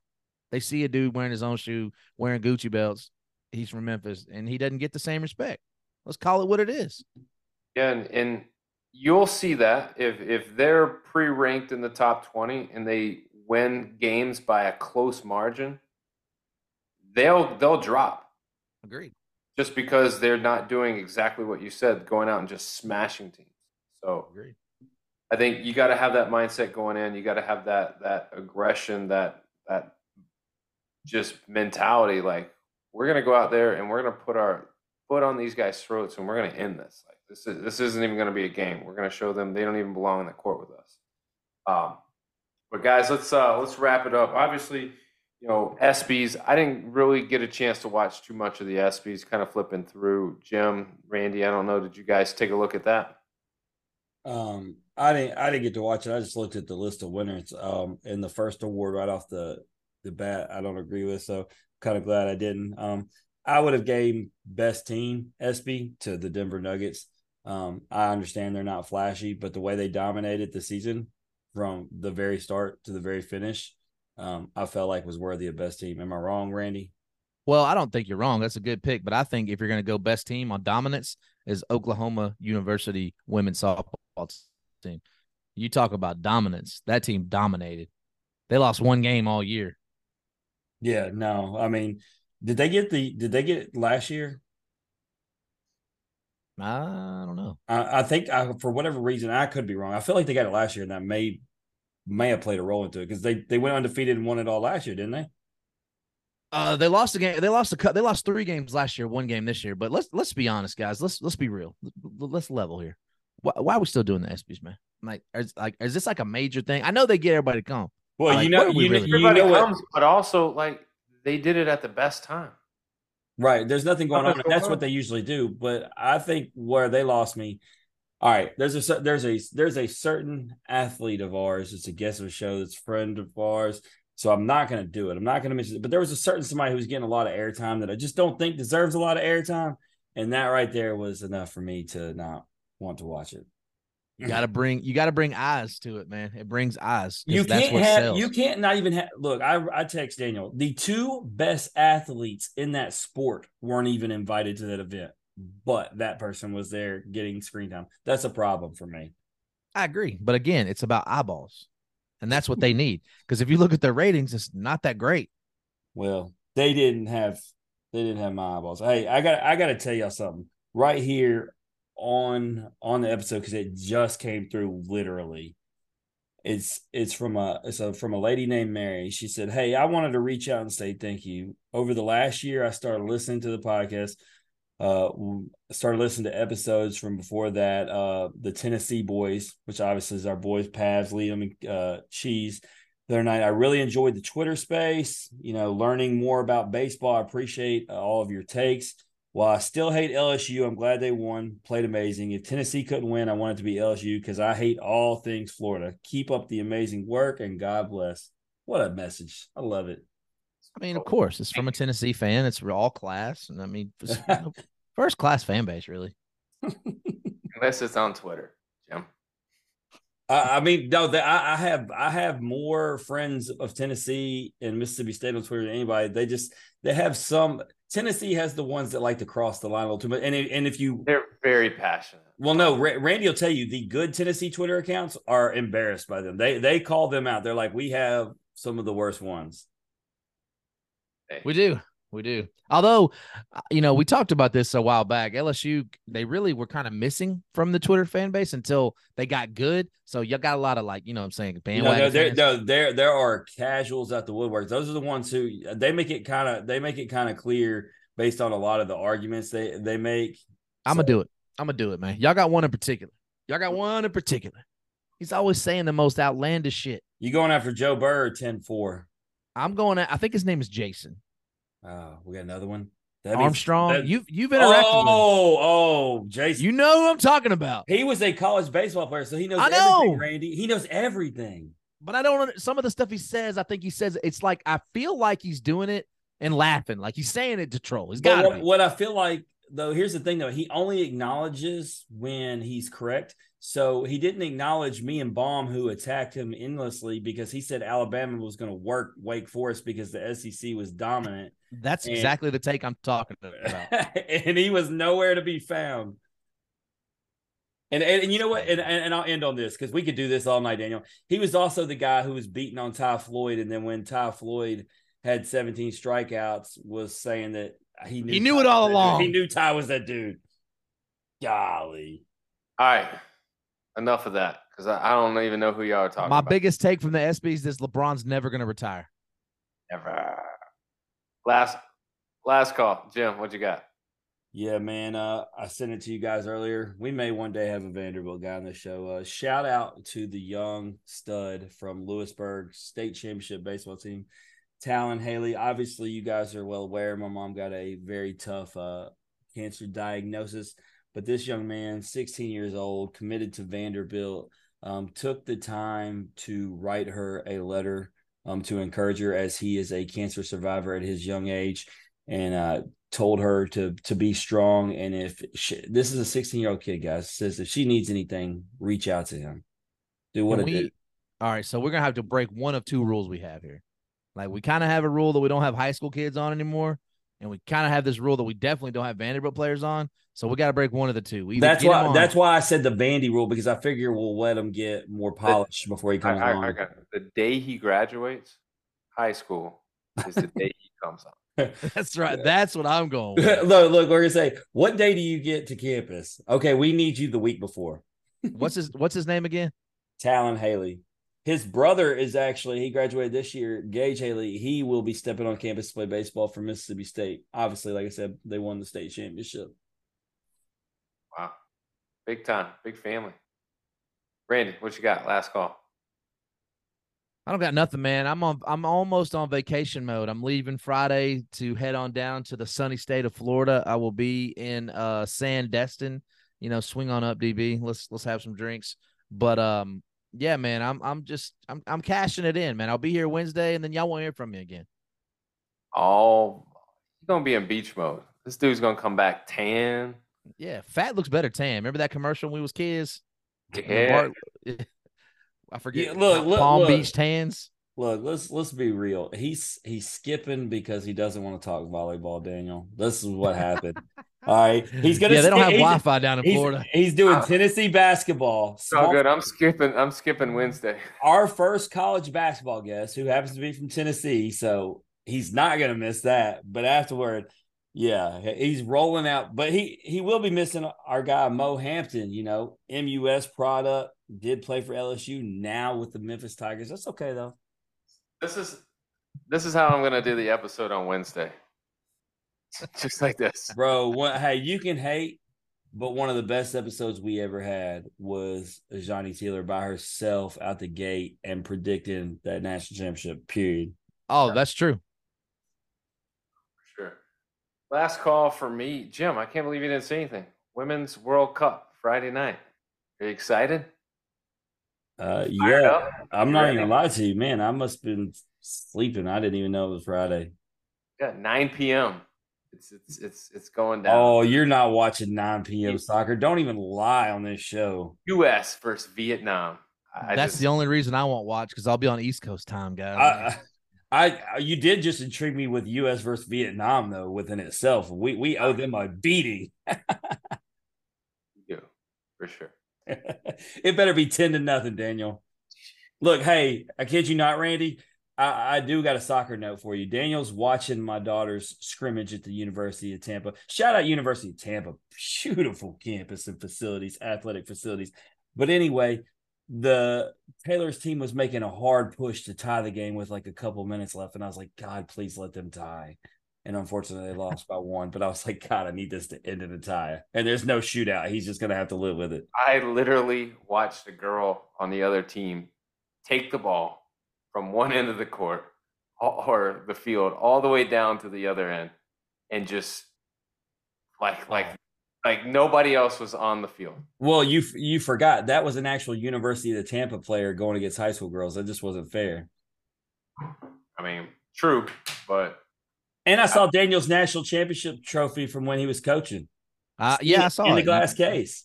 I saw it, man. I'm uh, yeah, yeah, you know, of course, first class, uh, first class guy, first class organization. I expected nothing less. do what I can. So, since since we're talking good about me, this is where we'll end the episode. Uh, I want to thank Roman Kimball. Great episode, man. Looking forward to big things from him. Obviously, he's on the road to recovery. Uh, looking good. Everything is is is checking out the way it needs to be. Hopefully, at the end of November, he gets the all clear and he's full go uh, for the spring. But you like hearing Roman's story, or you like just hearing us average Joes talk X's and O's, please like and share the podcast on Facebook. Retweet us on Twitter. Listen and subscribe on Apple Podcasts, Spotify, and Anchor. As always, comments, ratings, feedback, thumbs up, hearts, hugs, loves, special DMs, all that. We'll take it all. We love it. And we'll see everybody on Wednesday. We got episode five coming at you. We're going to switch gears, guys. We're going to talk basketball. We're going to be talking University of Tennessee basketball. It pains me to say that, but I'm going to be a good sport. I'm going to be here and I'm going to do my thing because I am a professional. We're going to be talking with DJ Jefferson and we're going to get his story. We're going to see what things are shaking at the University of Tennessee on the hardwood. This has been the In Off the Bench podcast. As always, remember strong body, sharp minds, grit and grind all the time. We're out.